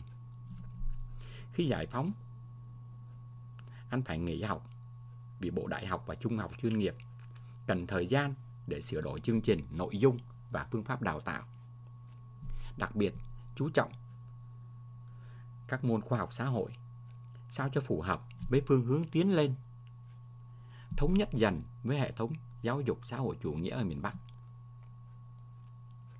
vì công tác giáo dục ở miền Nam. Sau ngày giải phóng, được ban bí thư coi là nhiệm vụ cấp thiết số 1.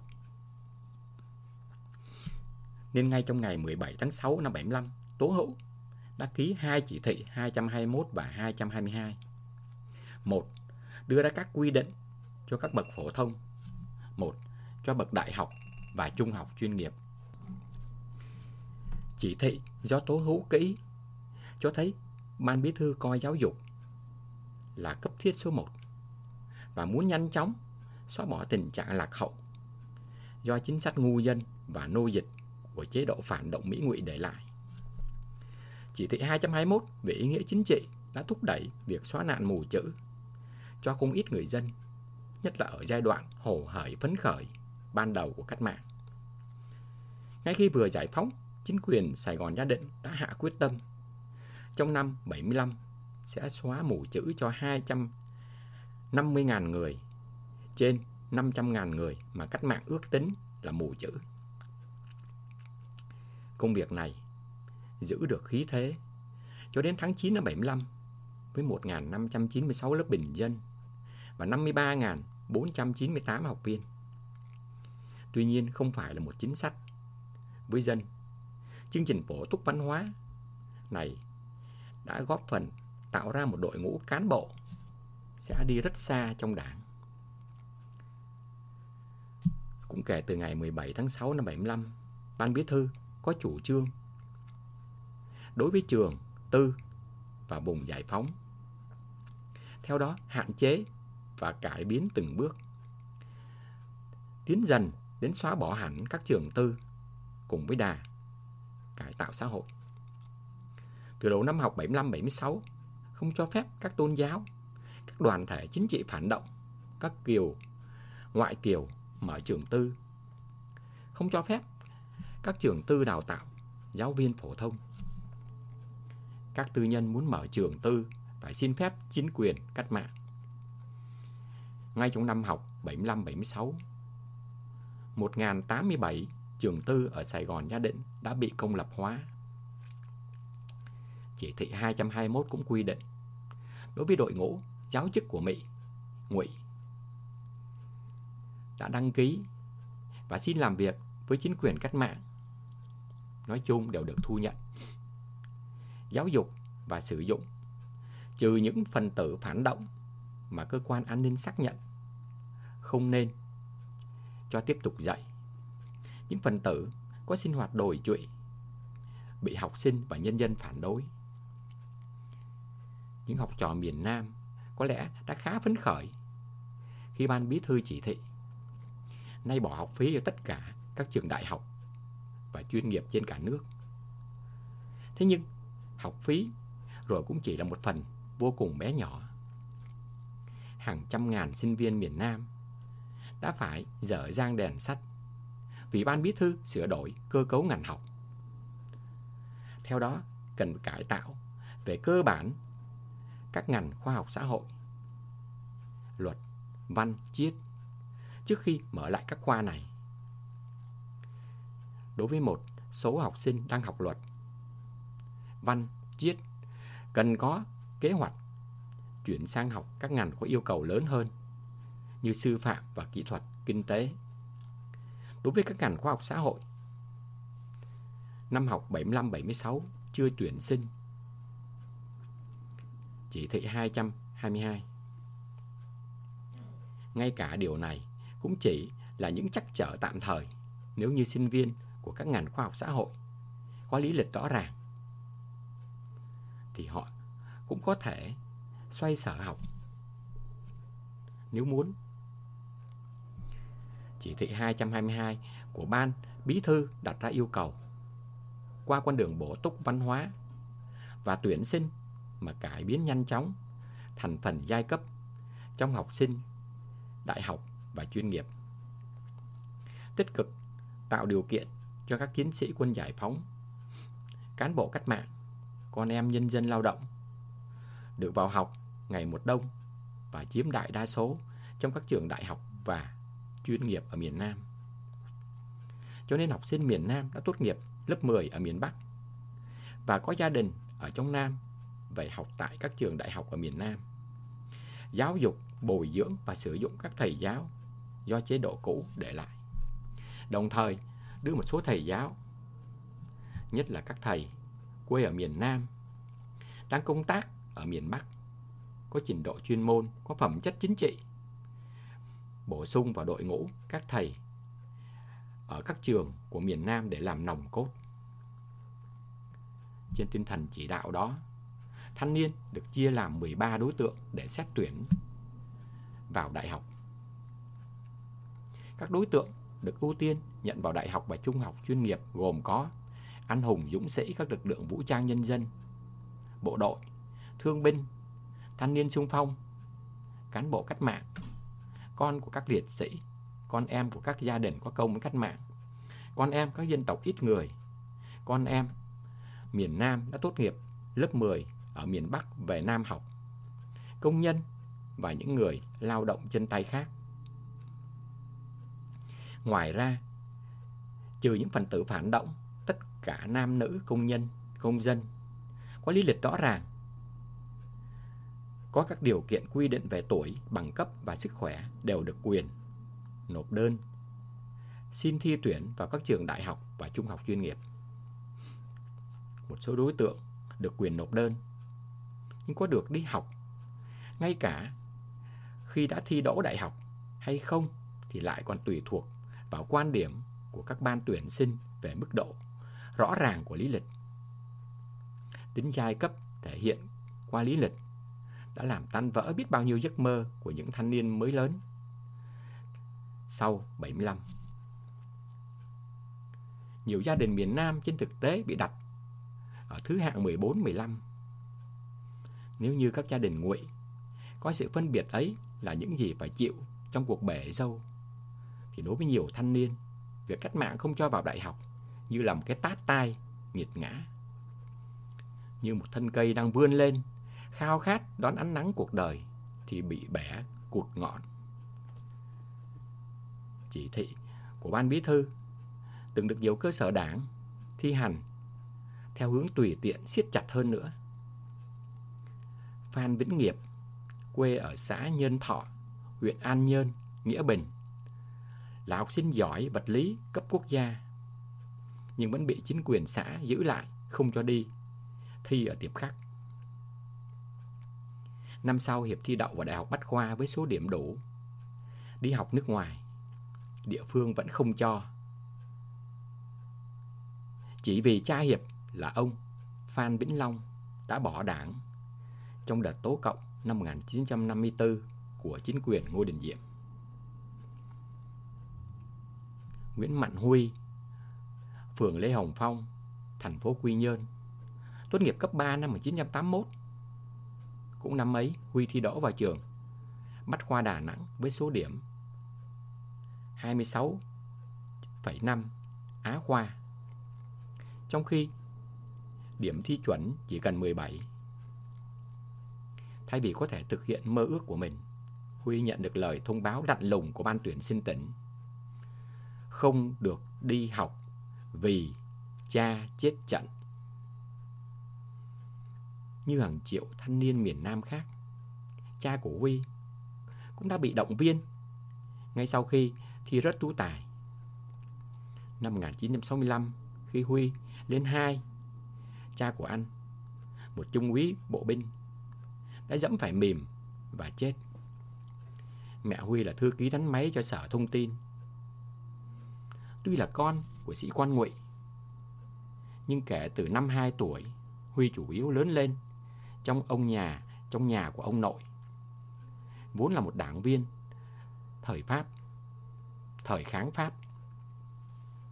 Ngoài ra, Huy còn có một người cậu và một người gì đi tập kết.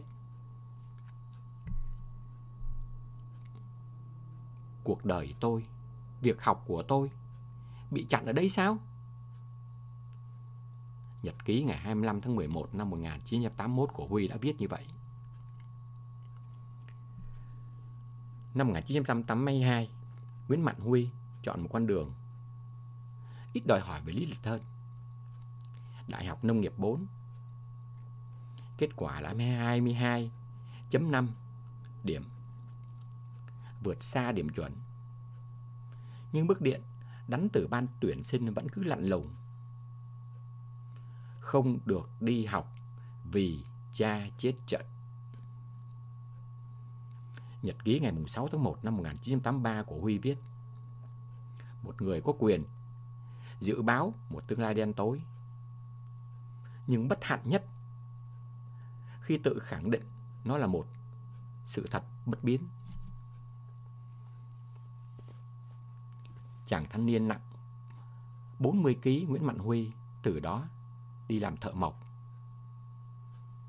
để kiếm sống, nhưng vẫn nhắc mình đừng buông súng khi còn sức chiến đấu. Thế rồi cho đến sát ngày thi của năm 1983, vì quá nôn nao bất rứt, Nguyễn Mạnh Huy lại nộp đơn thi vào sư phạm Quy Nhơn. Được 18,5 điểm, trong khi điểm chuẩn chỉ là 12. Lần này thì Huy không buồn đi xem kết quả nữa.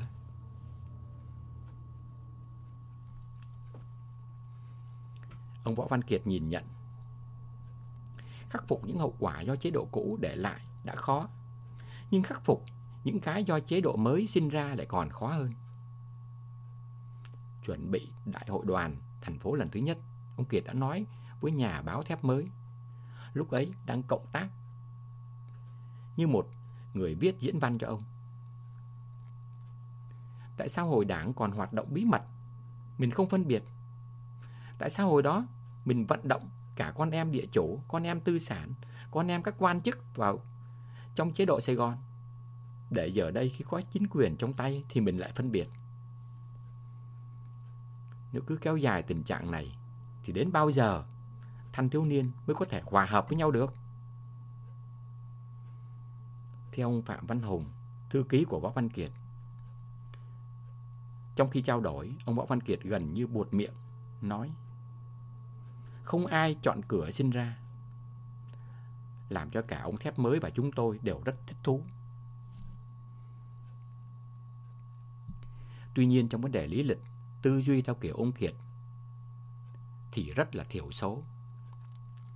Ông Kiệt nói, tôi suy nghĩ rất nhiều. Nhưng biết thay đổi không phải là việc đơn giản vì đó là nhận thức và tính nguyên tắc của cả một hệ thống. Ngày 3 tháng 7 năm 1977, tại Đại hội đoàn thành phố lần thứ nhất, Bí thư Thành ủy Võ Văn Kiệt đã phát biểu. Thế hệ trẻ đang lớn lên ở thành phố ta, ra đời từ những hoàn cảnh xã hội khác nhau, chịu ảnh hưởng tinh thần và tín ngưỡng khác nhau. Không ai chọn cửa mà sinh ra đối với mỗi người trẻ tuổi đang bước vào đời. Chúng ta nhìn họ như nhau. Cùng là những người chủ tương lai của thành phố. Xã hội muốn tuổi thanh xuân không mặc cảm và rất thanh thản trong tâm hồn. Ông kêu gọi xã hội phải đối xử công bằng với tất cả lớp người trẻ đi lên với xã hội này. Ai ai cũng có nghĩa vụ và quyền lợi như nhau. chúng ta thực tâm, thực học, thực tài làm tiêu chuẩn, không để quá khứ ràng buộc tương lai mà hạn chế chí tiến thủ và hoài bão cống hiến của những người trẻ. Phát biểu này của ông Võ Văn Kiệt đã không được ngay cả báo chí dưới quyền của ông đăng tải. Mãi đến 2 tháng sau, báo Tuổi Trẻ mới cho đăng lá thư của bạn đọc Nguyễn Kỳ Tâm nói về những bế tắc của mình vì lý lịch. Để sau đó, ngày 30 tháng 9 năm 77, báo Tuổi Trẻ cho đăng tuyên bố không ai chọn cửa sinh ra mà ông Võ Văn Kiệt đã nói tại Đại hội đoàn vào ngày 3 tháng 7 năm 77. Tổng biên tập Tuổi Trẻ từ năm 77, ông Võ Như Lành thừa nhận tòa soạn phải dành thời gian cân nhắc để chuẩn bị vì khi ấy, không khí phân biệt lý lịch rất căng thẳng. Mặc dù ông Kiệt nói vậy, nhưng thành đoàn cũng vẫn rất gay gắt. Thành ủy thì ngoài ông Kiệt, không có ai công khai nói điều gì.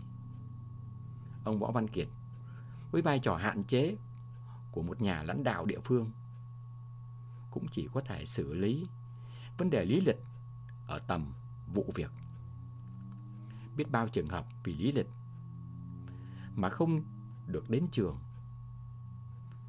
Khi cái đúng chỉ mới tùy thuộc vào ứng xử cá nhân chứ chưa trở thành chính sách. Cánh cửa thanh niên sung phong Từ tháng 8 năm 1975, ông Võ Văn Kiệt đã giao cho thành đoàn tổ chức một lực lượng thanh niên sung phong đi thí điểm khai khẩn đất hoang.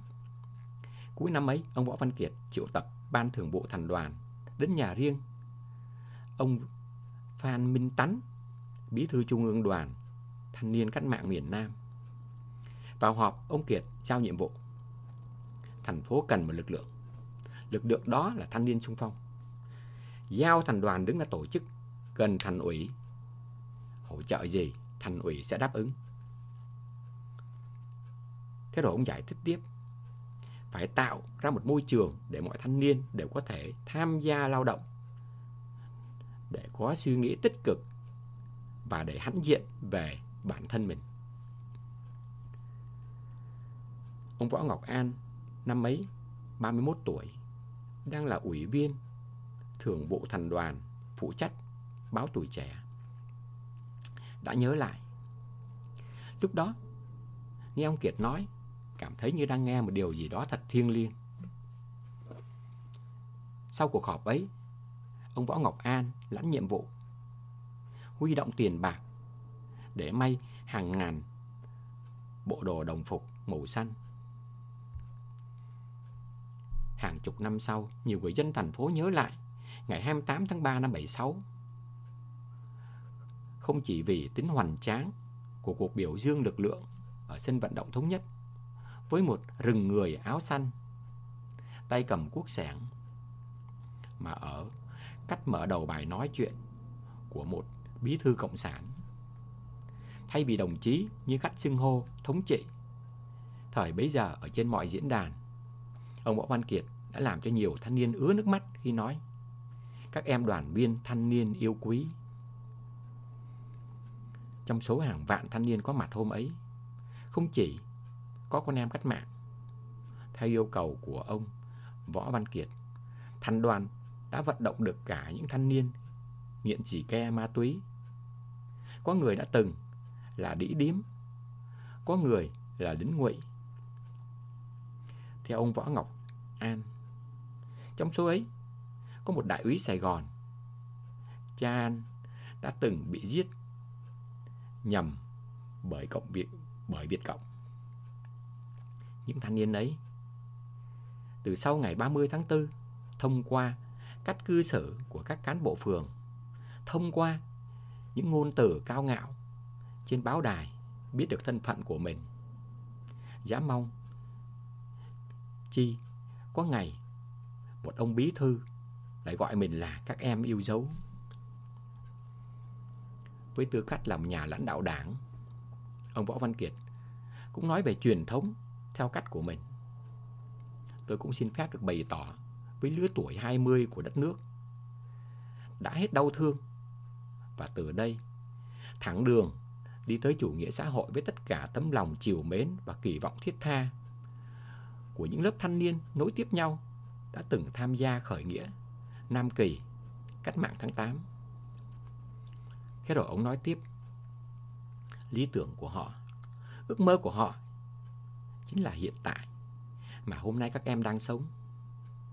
Nếu các em sau này có điều kiện ôn lại kỹ càng một giai đoạn cách mạng hùng vĩ đã qua của dân tộc, các em sẽ biết thương yêu vô hạn Tổ quốc Việt Nam, nghìn lần yêu dấu, các em sẽ mặn lên gấp bội vì một niềm tin ở nhân dân và đất nước.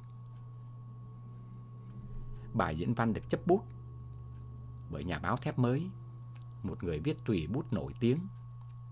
Tác giả bài Che Việt Nam, in trong sách giáo khoa, được thuộc lòng bởi nhiều thế hệ.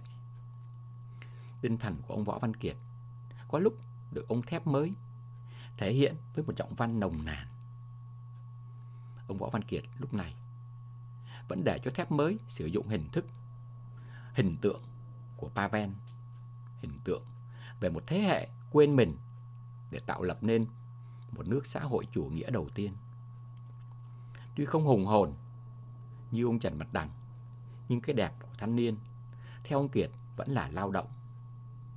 Kết thúc bài diễn văn ông Kiệt nói, Chúng tôi xin nhiệt liệt chào mừng những lớp công nhân xã hội chủ nghĩa của thành phố chúng ta từ đây nối tiếp nhau, nảy nở và trưởng thành trên những công trường lao động tình nguyện thân chúc các em thành công thắng lợi trên trận tuyến mới, trận tuyến lao động, vinh quang.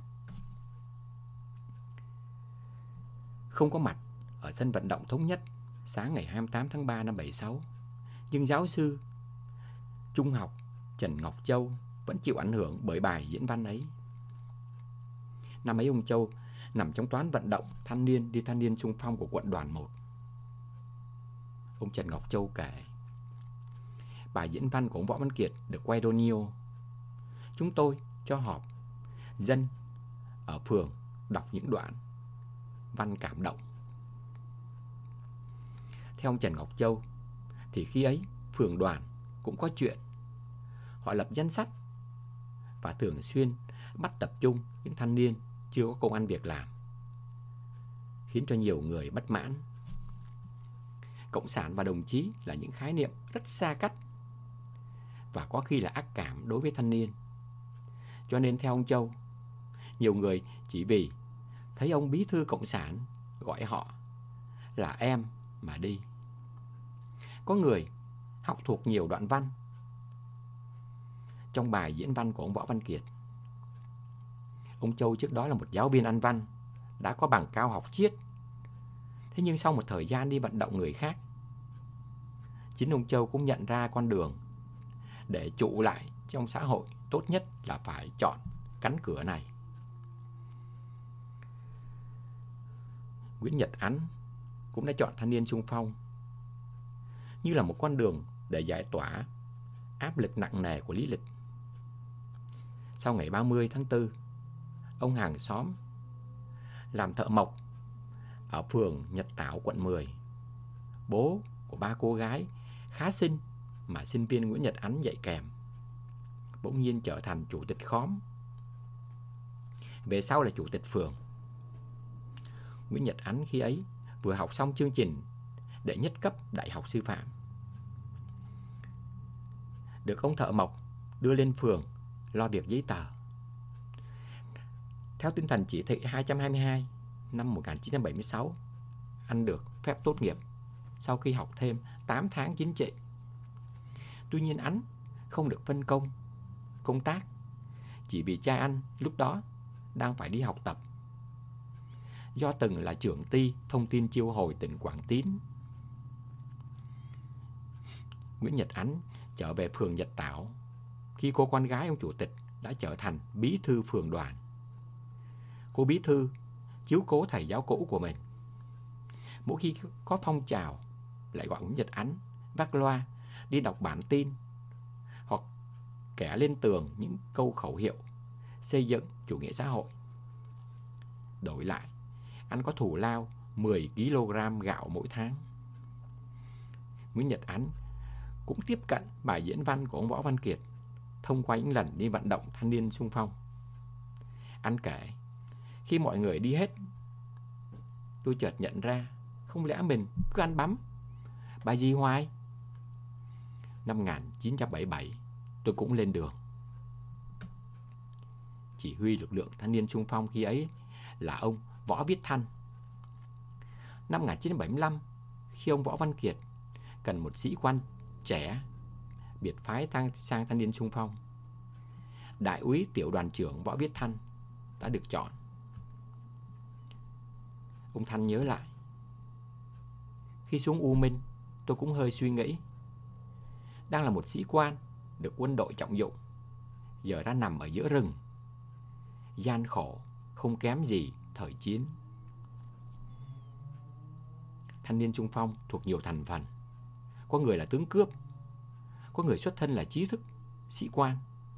Thế nhưng chủ yếu là thanh niên, học sinh. Theo ông Võ Viết Thanh, họ chịu đựng gian khổ không thua gì những chiến binh.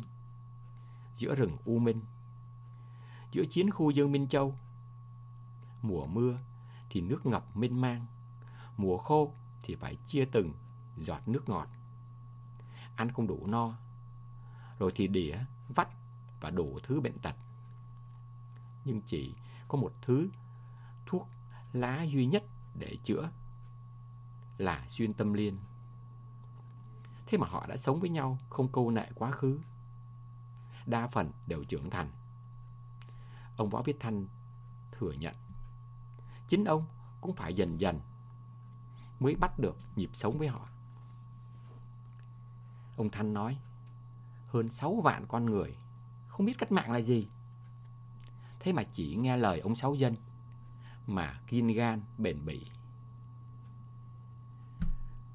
Một năm sau ngày phát động phong trào thanh niên sung phong Tại cuộc gặp mặt những đại biểu thanh niên sung phong tiên tiến Ngày 3 tháng 3 năm 77 Ông Võ Văn Kiệt đã gọi thanh niên sung phong là một trường đại học Ông Kiệt cho rằng sở dĩ các chàng trai cô gái đã trưởng thành trên nhiều mặt là vì họ đã thấy được tiền đồ tương lai của mình nằm trong tiền đồ tương lai của đất nước dân tộc. Nhiều đồng chí đã xác định với tình cảm và lý trí sâu sắc, lao động là vinh quang. Môi trường thanh niên sung phong ở thời điểm ấy đúng là đã tạo ra không ít câu chuyện kỳ cục, kỳ diệu. Trước giải phóng Vũ Hoàng Vi là một tướng cướp. Lúc đầu, Vi chỉ định trà trộn vào lực lượng thanh niên trung phong như là một nơi để trốn. Thế nhưng tung tích của Vũ Hoàng Vi đã bị tổ chức phát hiện. Anh không những không bị bắt, mà còn được thuyết phục, vận động. Lần đầu tiên, Vi nhận ra là có một nơi tôn trọng mình. Anh đã lao động tốt, được tuyên dương, được cho đi học, được đưa lên làm đại đội trưởng và về sau còn được kết nạp vào đảng. Trong những bài phát biểu với thanh niên trung phong về sau, ông Võ Văn Kiệt vẫn tiếp tục gọi họ là các em. Nhưng khi phát biểu với những thanh niên tiên tiến, ông đã gọi họ là các đồng chí. Trong một đại hội thanh niên tiên tiến khác, ông Võ Văn Kiệt đã đưa một đội viên vốn là một tay ăn chị nổi tiếng, bảy đầu bò, ngồi chung ở trên ghế chủ tịch đoàn với mình. Nếu trong những ngày đầu, nhiều thanh niên miền Nam hết sức dị ứng với, với cách cách mạng xưng hô với nhau, thì ở thời điểm ấy, đồng chí lại là một sự thừa nhận mà nhiều thanh niên tìm kiếm. Năm 1977, Nguyễn Nhật Ánh đang tham gia đào kênh Ba Gia ở Hố Bò, Phú Hòa. Lúc này, anh đã có nhiều tác phẩm đăng trên tờ tuổi trẻ. Thế nhưng với một lý lịch, cha là trưởng ty chiêu hồi, anh vẫn không được kết nạp đoàn. Khi ấy thanh niên trung phong, ở trong những lán chăn, vắt nứa, một bên là nơi ngủ của nam, một bên là nữ. Phần giữa lán kê những bộ bàn ghế tạm do chính họ làm. Một buổi tối, chi đoàn nhóm họp ở nơi khoảng giữa lán có kê những bàn ghế đó. Đang họp, một người trong ban chính trị liên đội phát hiện ra Nguyễn Nhật Ánh đang nằm chèo queo ở trên giường. Lập tức phần tử chậm tiến Nguyễn Nhật Ánh bị đuổi ra ngoài. Hôm ấy mưa, trời tối như bưng, Nguyễn Nhật Ánh phải đi ra, lang thang giữa rẫy dãy rẫy, khoai mì, mặt ướt đẫm vì nước mưa và nước mắt. Anh nhớ lại tôi có cảm giác như bị đẩy ra khỏi đồng loại. Nhưng cho dù cảm giác về thời đại mới ra sao, thì Nguyễn Nhật Ánh cũng không có cách lựa chọn nào khác là phải quay vào để phải chứng tỏ mình là một thanh niên tiên tiến. Ngày 26 tháng 3 năm 1978, 12 giờ đêm, ông Võ Văn Kiệt lên. Nguyễn Nhật Ánh, Trần Ngọc Châu và nhiều, nhiều thanh niên khác được gọi dậy. Bên ngoài, đuốc được đốt lên và nhiều thanh niên của chế độ cũ. Trong đó có Trần Ngọc Châu. Từ đêm ấy, vinh dự được đứng vào trong hàng ngũ của đoàn. Theo ông Trần Ngọc Châu, ông Võ Văn Kiệt đến mặc bộ đồ thanh niên trung phong. Đầu đội nón tai bèo, đứng lên đánh trống. Hình ảnh một ông Võ Văn Kiệt đứng sừng sững động lại trong ký ức của lực lượng thanh niên trung phong. Ông Châu nói, khi ấy vào đoàn làm cái gì thiêng liêng lắm. Đoàn thiêng liêng lắm. Nhưng ánh đuốc trong đêm ấy không thể soi sáng đến tất cả mọi người. Cũng như Trần Ngọc Châu, Nguyễn Nhật Ánh đã dùng cuốc chim, cuốc đá ong đào kênh cho đến khi hai tay tóe máu mà vẫn không được vào đoàn. Chỉ vì cha là Ngụy. Cánh cửa thanh niên trung phong mà ông Kiệt thiết lập vẫn không đủ rộng để cho các thanh niên miền Nam bước vào chế độ mới. Nổi loạn Nhiều thanh niên trung phong về sau vẫn nhớ về những ngày chặt cây rừng và hát tráng ca. Trong những ngày có quá nhiều người mất phương hướng ấy. Phải công nhận là ông Võ Văn Kiệt đã tìm được một phương thức hữu hiệu để thu hút thanh niên. Họ đã bước vào những chuẩn mực chính trị mới do cách mạng thiết lập, ít nhiều bằng cảm hứng. Không phải tự nhiên mà những gót son Sài Gòn bị đưa đến chốn rừng thiêng. Đạp gai rừng ấy đã không trách gì ông. Họ cũng đã đi bởi niềm tin. Nhưng bộ đồng phục thanh niên trung phong không thể che lòng mặc cảm bởi mặc cảm không xuất phát từ nơi mà những người thanh niên đó được sinh ra. Sự mặc cảm xuất hiện do chế độ thiết lập quá nhiều hàng rào lý lịch. Khi mà những hàng rào ấy chưa được gỡ bỏ, thì đồng phục cũng không tạo ra được cảm giác đồng phục, đồng đội. Cho dù họ ngủ lán, đứng cùng hàng. Chưa kể, những người khi ấy vẫn ở ngoài xã hội.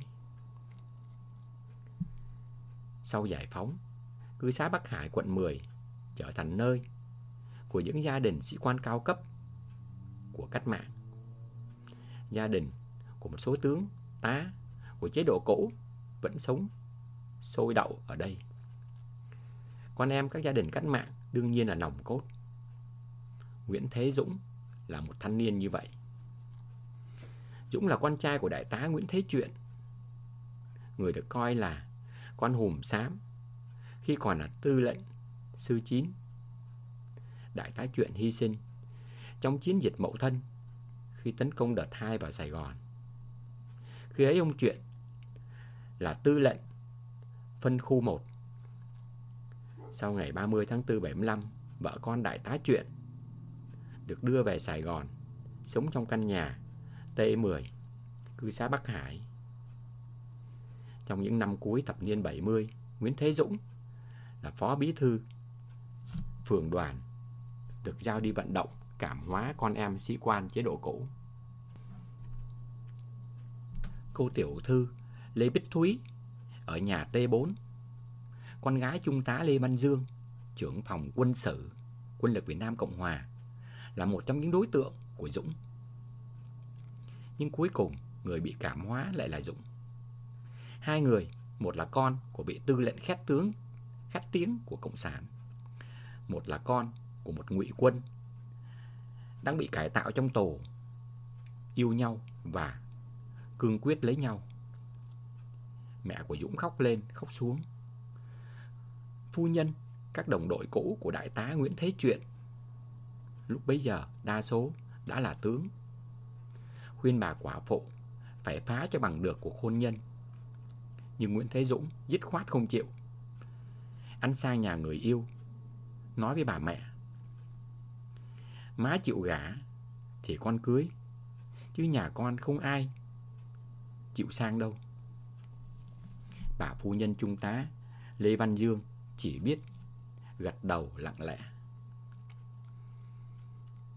Chị ruột của Nguyễn Thế Dũng là nhà báo Nguyễn Thế Thanh. Sau là tổng biên tập báo Phụ nữ thành phố đã chạy lên cầu cứu ông Võ Văn Kiệt. Nghe xong ông Kiệt nói, mình dạy người khác không phân biệt. Mình cố gắng để vợ con người ta đừng thù hận. Mà mình làm như thế, sao người ta quên? Thế rồi ông bảo, kêu hai đứa lên đây tao gặp. Nguyễn Thế Thanh về kêu Dũng. Chở người yêu lên. Ông Võ Văn Kiệt tiếp hai người hết sức thân tình rồi nói. Khi Dũng đi ra vườn, ông Kiệt hỏi Lê Bích Thúy. Thế cháu có lường hết được những khó khăn khi lấy Dũng không? Bích Thúy, dạ thưa, cháu yêu Dũng. Cháu biết, nhưng cháu chọn anh ấy. Ông Kiệt, thế nhỡ khi đi học tập về, ba của cháu không chịu thì sao này? Bích Thúy, dạ không. Ba cháu rất thương cháu. Cháu tin là sẽ không có chuyện đó. Thế nhưng mà nếu mà ba cháu mà không chịu thì cháu sẽ đấu tranh. Ông Kiệt cho gọi Dũng vào và hỏi, Cháu có băn khoăn gì không? Không Dũng dứt khoát Ông Kiệt nói, Cháu lấy con của một sĩ quan chế độ cũ thì không tránh khỏi bị nghi kỵ. Bác không phải lúc nào cũng ở bên các con. Rồi ông nói với hai đứa trẻ Giờ bác Sáu Thay mặt ba. Bác ủng hộ tụi bay. Sau đó ông Võ Văn Kiệt Đã gặp bà quả phụ đại tá Nguyễn Thế Chuyện. Và ông chỉ dặn, Thôi, Chuyện mấy đứa nhỏ Chị cứ để cho tụi nó tính với nhau. Năm 1982 Khi Trung tá Lê Văn Đương được tha về con gái của ông đã có con Với con trai của một người cộng sản Ông chủ động Qua nhà T10 Gặp bà đại tá nói, Tôi đi học, Không biết là Hai nhà chúng ta đã thành thông gia Âu cũng là số phận lịch sử. Tôi đi cũng học được nhiều điều. Bác trai đã hy sinh. Hai gia đình gặp nhau trong tình thông gia như thế, như thế này thì cũng là điều tốt. Thế rồi khi thắp hương cho đại tá Nguyễn Thế Chuyện, trung tá Lê Văn Dương khấn. Thưa bác, tôi là Lê Văn Dương, cha của con dâu bác.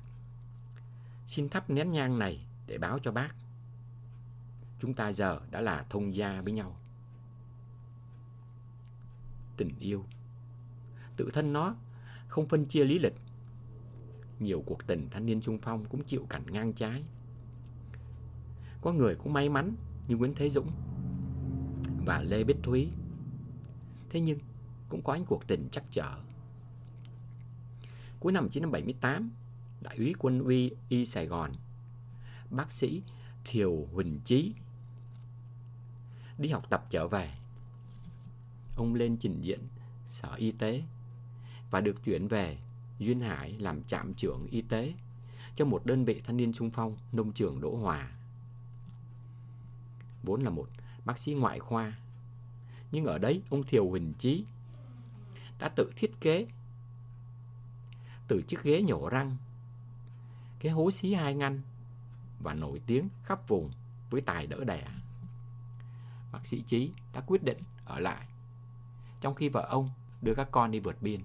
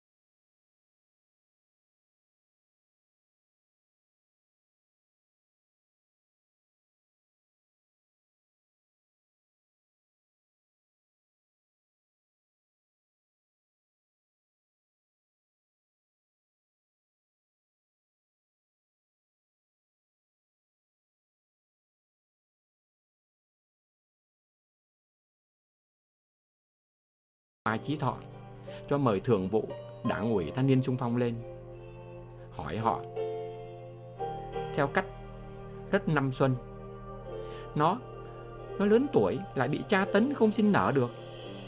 Giờ, không cho nó lấy chồng. Vậy, trong tụi bay, có ai lấy nó không? Nhà văn nguyễn đông thức, thuộc lớp thanh niên trung phong đầu tiên của nông trường đỗ hòa kể lại trước hôm đám cưới.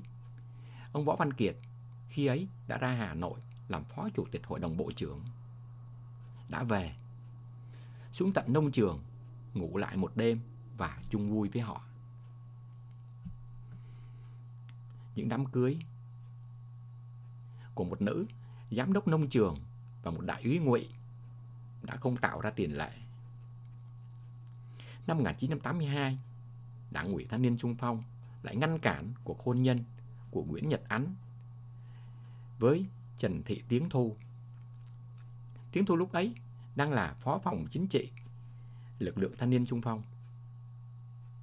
Bốn ngày sau khi hội nghị, chi bộ cơ quan lực lượng biểu quyết khai trừ ra khỏi đảng. Cô dâu Trần Thị Tiến Thu đã viết đơn gửi ban tổ chức thành ủy. Đơn của tiếng Thu khai vào khoảng giữa năm 1981, tôi và đồng chí Nguyễn Nhật Ánh có đặt vấn đề tìm hiểu nhau để đi đến hôn nhân. Sau đó đã chính thức báo cáo với đảng ủy và chi bộ cơ quan. Đồng chí Nhật Ánh là thanh niên trung phong, hiện công tác tại phòng chính trị. Đơn của Tiếng Thu cho biết, trong nửa năm qua, đảng ủy và chi bộ đã nhiều lần thuyết phục tôi cắt đứt mối liên hệ này. Đồng chí bí thư đảng ủy, hầu hết các đồng chí trong đảng ủy đã lần lượt gặp tôi. Sau đó, trong phiên họp chi bộ thường kỳ vào tháng 2 năm 1982, chi ủy mang vấn đề tôi đã kiểm điểm. Nội dung Đồng chí Nguyễn Đạt Ánh tuy là một đồng chí tốt, nhưng đồng chí có một người cha trước đây làm việc cho chế độ cũ với mức độ như thế, thì đứng về mặt lập trường giai cấp. Một đảng viên không thể chung sống với một gia đình như vậy. Đồng thời, chi bộ cũng kiểm điểm tôi về việc trước khi tìm hiểu đồng chí Nguyễn Nhật Ánh, tôi đã không xin ý kiến trước. Để bây giờ đặt tổ chức vào một việc đã rồi. Lá đơn của Trần Thị tiếng Thu viết tiếp. Trong phiên họp tháng 2 và phiên họp tháng 6 vừa qua, chi bộ đã đặt tôi vào hoàn cảnh phải lựa chọn. Một là đảng, hai là tôi sẽ tiếp tục xây dựng gia đình với đồng chí Nguyễn Nhật Ánh. Tôi đã khẳng định là tôi sẽ tiếp tục xây dựng gia đình với đồng chí Nguyễn Nhật Ánh. Nhưng điều đó không có nghĩa là tôi đã chọn lựa. Tôi không bao giờ có ý định rời bỏ đảng. Quyết tâm của đôi lứa yêu nhau đã không dễ dàng để thành hiện thực. Cho dù là công dân, hai người có quyền đăng ký kết hôn. Nhưng vì Trần Thị Tiến Thu đang là người của lực lượng thanh niên xung phong, chính quyền địa phương chỉ cho phép đăng ký khi có xác nhận của lực lượng nơi chị đang đăng ký hộ khẩu tập thể. Trong khi đó, phòng tổ chức lực lượng không chịu xác nhận thường trú một khi không có chấp thuận của đảng ủy. Tháng 10 năm 1983, Trần Thị tiếng Thu đành phải thực hiện quyền công dân của mình bằng cách chị viết một lá đơn xin xác nhận hộ khẩu để bổ túc hồ sơ xin đăng ký xe. Phòng tổ chức đã xác nhận cho chị.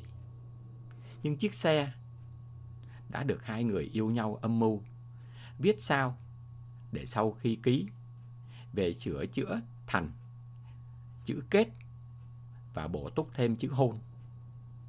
Đăng ký xe thành đăng ký kết hôn. Sau đám cưới ngày 30 tháng 5 năm 1984, Trần Thị Tiến Thu đã nhận được quyết định kỷ luật, cảnh cáo.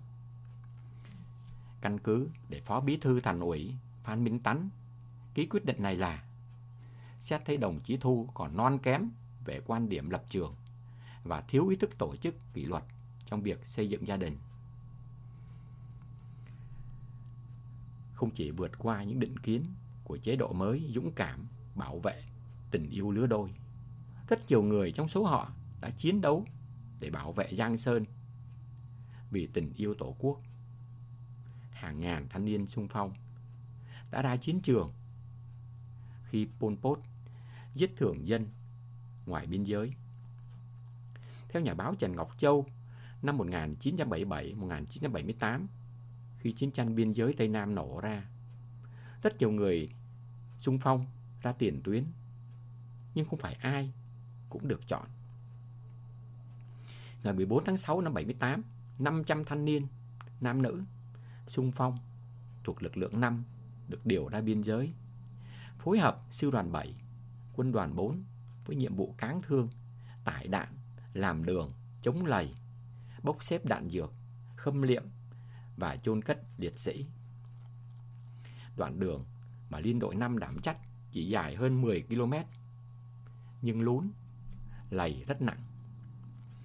Thanh niên trung phong phải thường xuyên san lấp, chèn cây, nhiều lớp, công việc bổ vô cùng gian khổ. Chiều ngày 21 tháng 7 năm 1978, trung đội 3 được giao bám sát bộ đội đang vận động tấn công Khmer Đỏ.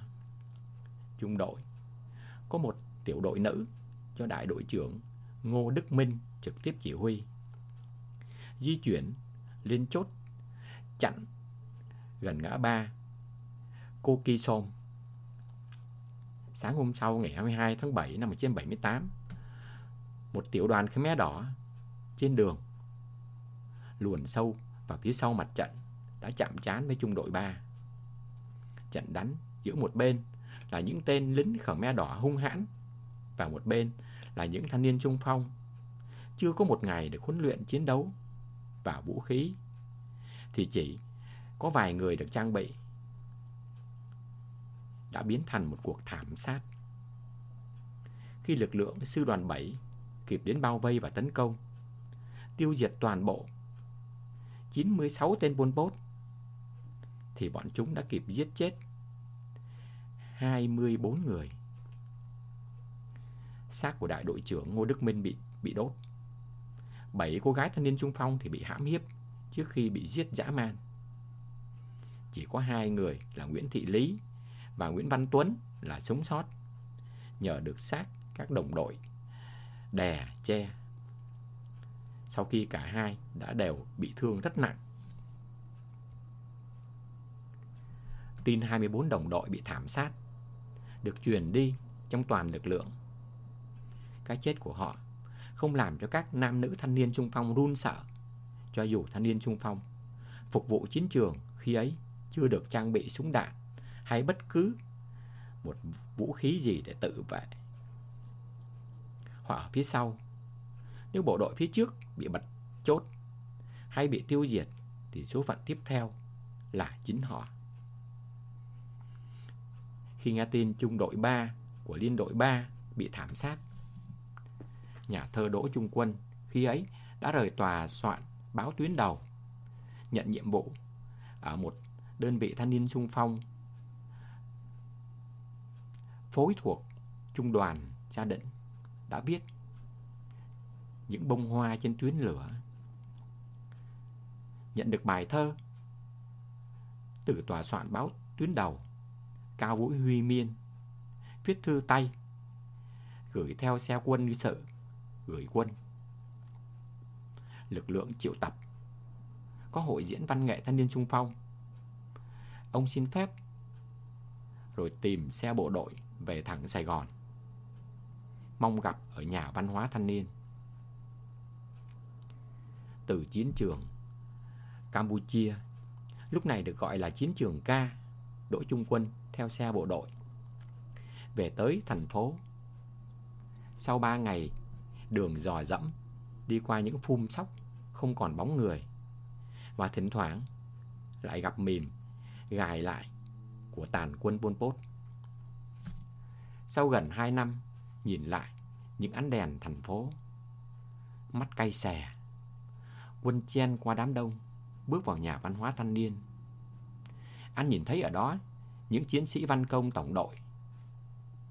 Ánh Hồng, Ánh Thu, Trương Tam Sa, Hoàng Tuấn, Kiều Nga, Kiều Giang, Cao Vũ Huy Miên, đón quân sau cánh gà. Tưởng, tôi tưởng là ông không về kịp. Quân bước ra sân khấu, đặt chiếc ba lô xuống chân. Bộ đồng phục đã bị bụi đường, nhuộm màu nâu đỏ. Đội trung quân năm ấy, một gã trẻ đeo kính cận, tóc tai bờm sờm, chỉ kịp giới thiệu mình. bằng một bài thơ vừa viết. Ở giữa rừng đâu có gương soi.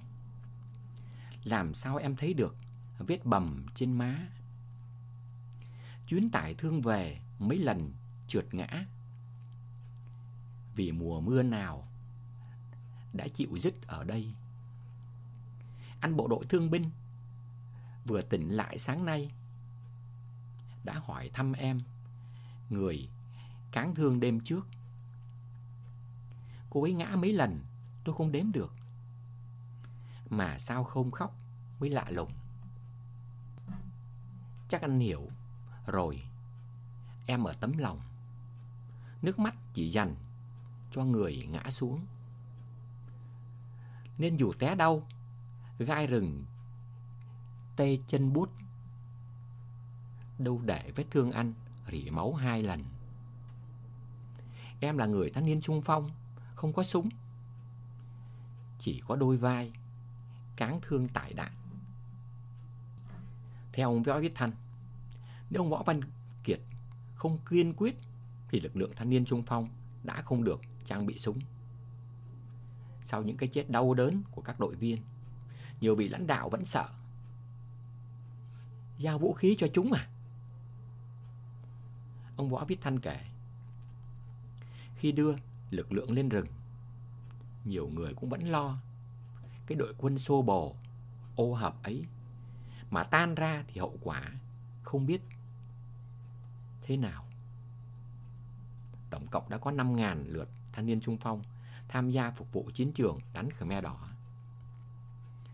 Ngoài ông Bảy Thanh Không phải nhà lãnh đạo lực lượng Có cầm cờ đứng tên nào cũng có một ngày đi với anh em để biết sự tàn bạo của quân Pol Pot.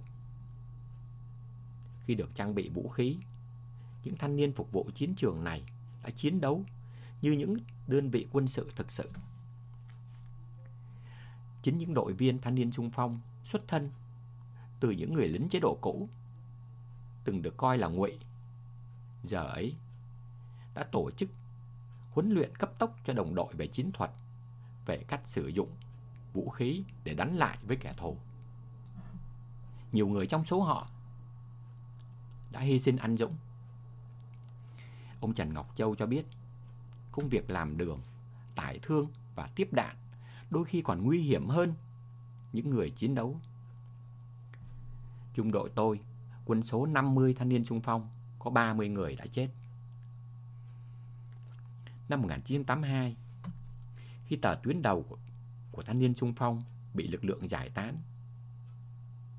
Nguyễn Nhật Ánh, Đỗ Trung Quân, Trần Ngọc Châu, Nguyễn Đông Thức trở về. Bộ đồng phục xanh lá cây đã làm cho họ thay đổi rất nhiều sau khi thấm bằng mồ hôi và cả máu. Thanh niên trung phong là tấm giấy thông hành đem lại ít nhiều kiêu hãnh cho những người có nó chế độ mới đã coi những tấm giấy ấy như là một chứng chỉ để hoàn thành cuộc sát hạch vinh quang. Hơn 6 vạn giáo sư, bác sĩ, sinh viên, thanh niên lẽ ra có thể dành những năm đẹp nhất của cuộc đời mình để cống hiến cho xã hội những gì mà họ thành thạo nhất. Vậy mà, để được chế độ thừa nhận, họ đã phải xuống biển, lên rừng, bàn tay chai sần đi và kiến thức chuyên môn thì mai một.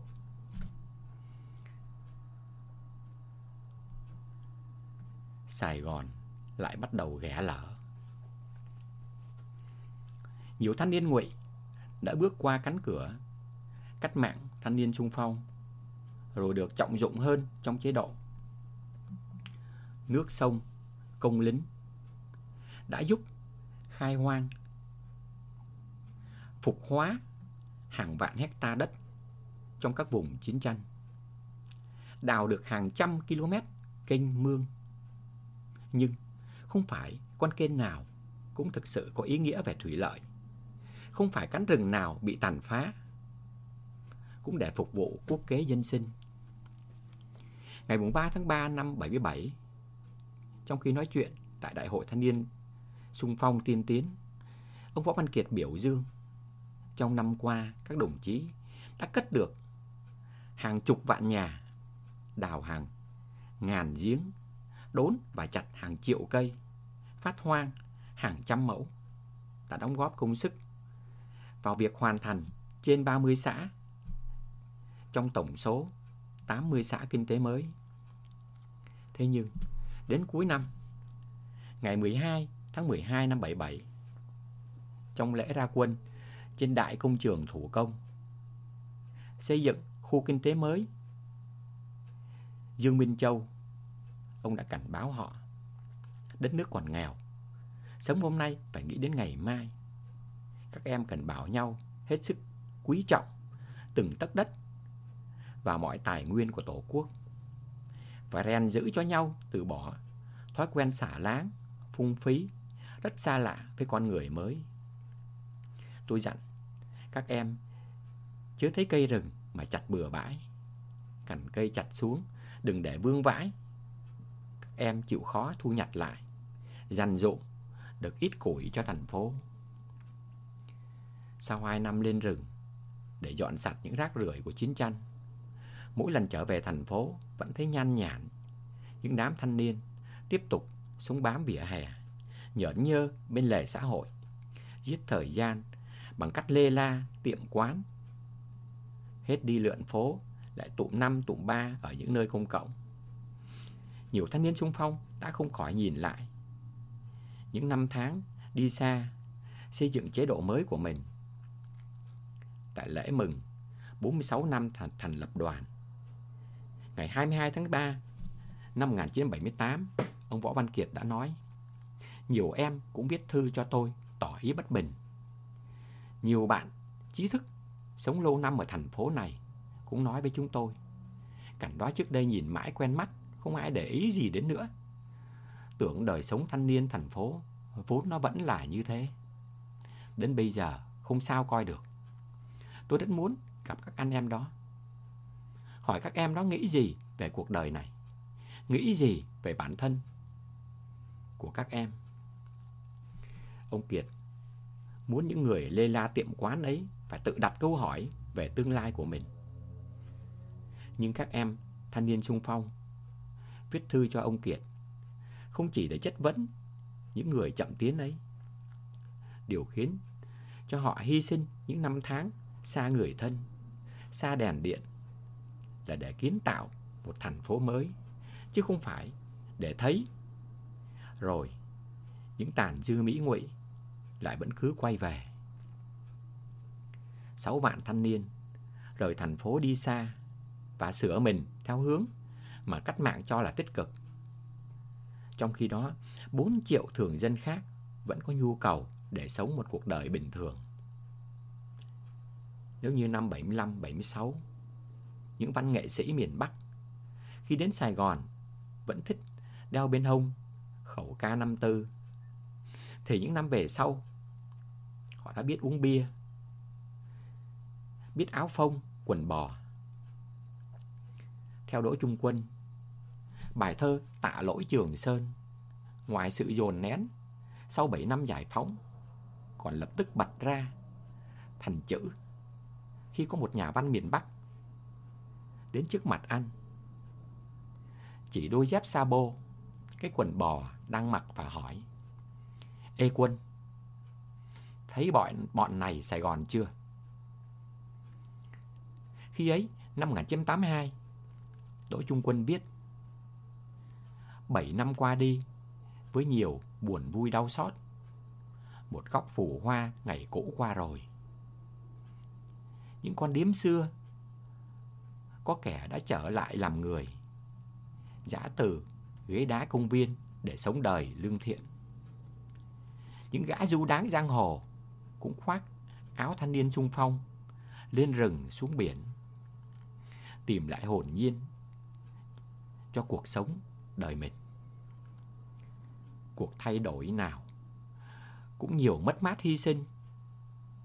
Và khi ấy thì chính các anh, những người nhân dân Hà Nội, các anh đang ngồi giữa Sài Gòn bắt đầu chửi bới. Chửi đã đời, chửi hạ hê, chửi vào tên những làng quê ghi trong lý lịch của chính mình. Các anh, những người nhân dân Hà Nội sợ đến tái sanh. Khi có ai nói bây giờ về lại Bắc. Tội nghiệp. Những bà mẹ già miền Bắc. Những bà mẹ mấy mươi năm còng lưng trên đê chống lụt. Những bà mẹ làm ra hạt lúa. Những năm thất mùa phải chống gậy, ăn xin. Những bà mẹ tự nhận phần mình tối tăm để những đứa con lớn lên có cái nhìn và trái tim trong sạch. Bây giờ, những đứa con đang tự nhận mình trong sạch, đang nói về quê mẹ của mình như kẻ ngoại nhân. Các anh đang ngồi giữa Sài Gòn nhịp chân, đã bờm sờm rô tóc, cũng quần jean săn gấu, cũng phăn ngực áo, cũng xỏ dép sa bô, Các anh cũng chạy bấn người, đi lùng kiếm tủ lạnh tivi cassette radio, rượu bia và gái. Các anh ngông nghênh, tuyên ngôn, khôn và dại. Các anh bắt đầu triết lý sống ở đời các anh cũng chạy đứt hơi, rượt bắt và chùm kín đầu những rác rưởi Sài Gòn thời quá khứ. Sài Gòn 82 lẽ nào lại bắt đầu ghé lở. Tội nghiệp em, tội nghiệp anh. Tội nghiệp chúng ta, những người thành phố. Những ai ngổn ngang quá khứ của mình. Những ai đang cố tẩy rửa lý lịch đen để tìm chỗ định cư tâm hồn bằng mồ hôi chân thật. Xin ngả nón chào các ngài, quan tòa trong sạch. Xin các ngài cứ bình thản ăn chơi, bình thản đổi thay lốt cũ. Hãy để yên cho hàng me Sài Gòn, hồn nhiên săn muôn thuở. Để yên cho xương rồng gai góc, chân thật nở hoa. Này đây, xin đổi chỗ, không kỳ kèo cho các ngài cái quá khứ ngày xưa. Nơi một góc, chỉ một góc thôi, Sài Gòn bầy hầy ghé lở. Bây giờ, tin chắc rằng trong các ngài đã vô số kẻ tin vào Thượng Đế khi sống hả hê giữa một thiên đường. Ai bây giờ sẽ tạ lỗi với Trường Sơn?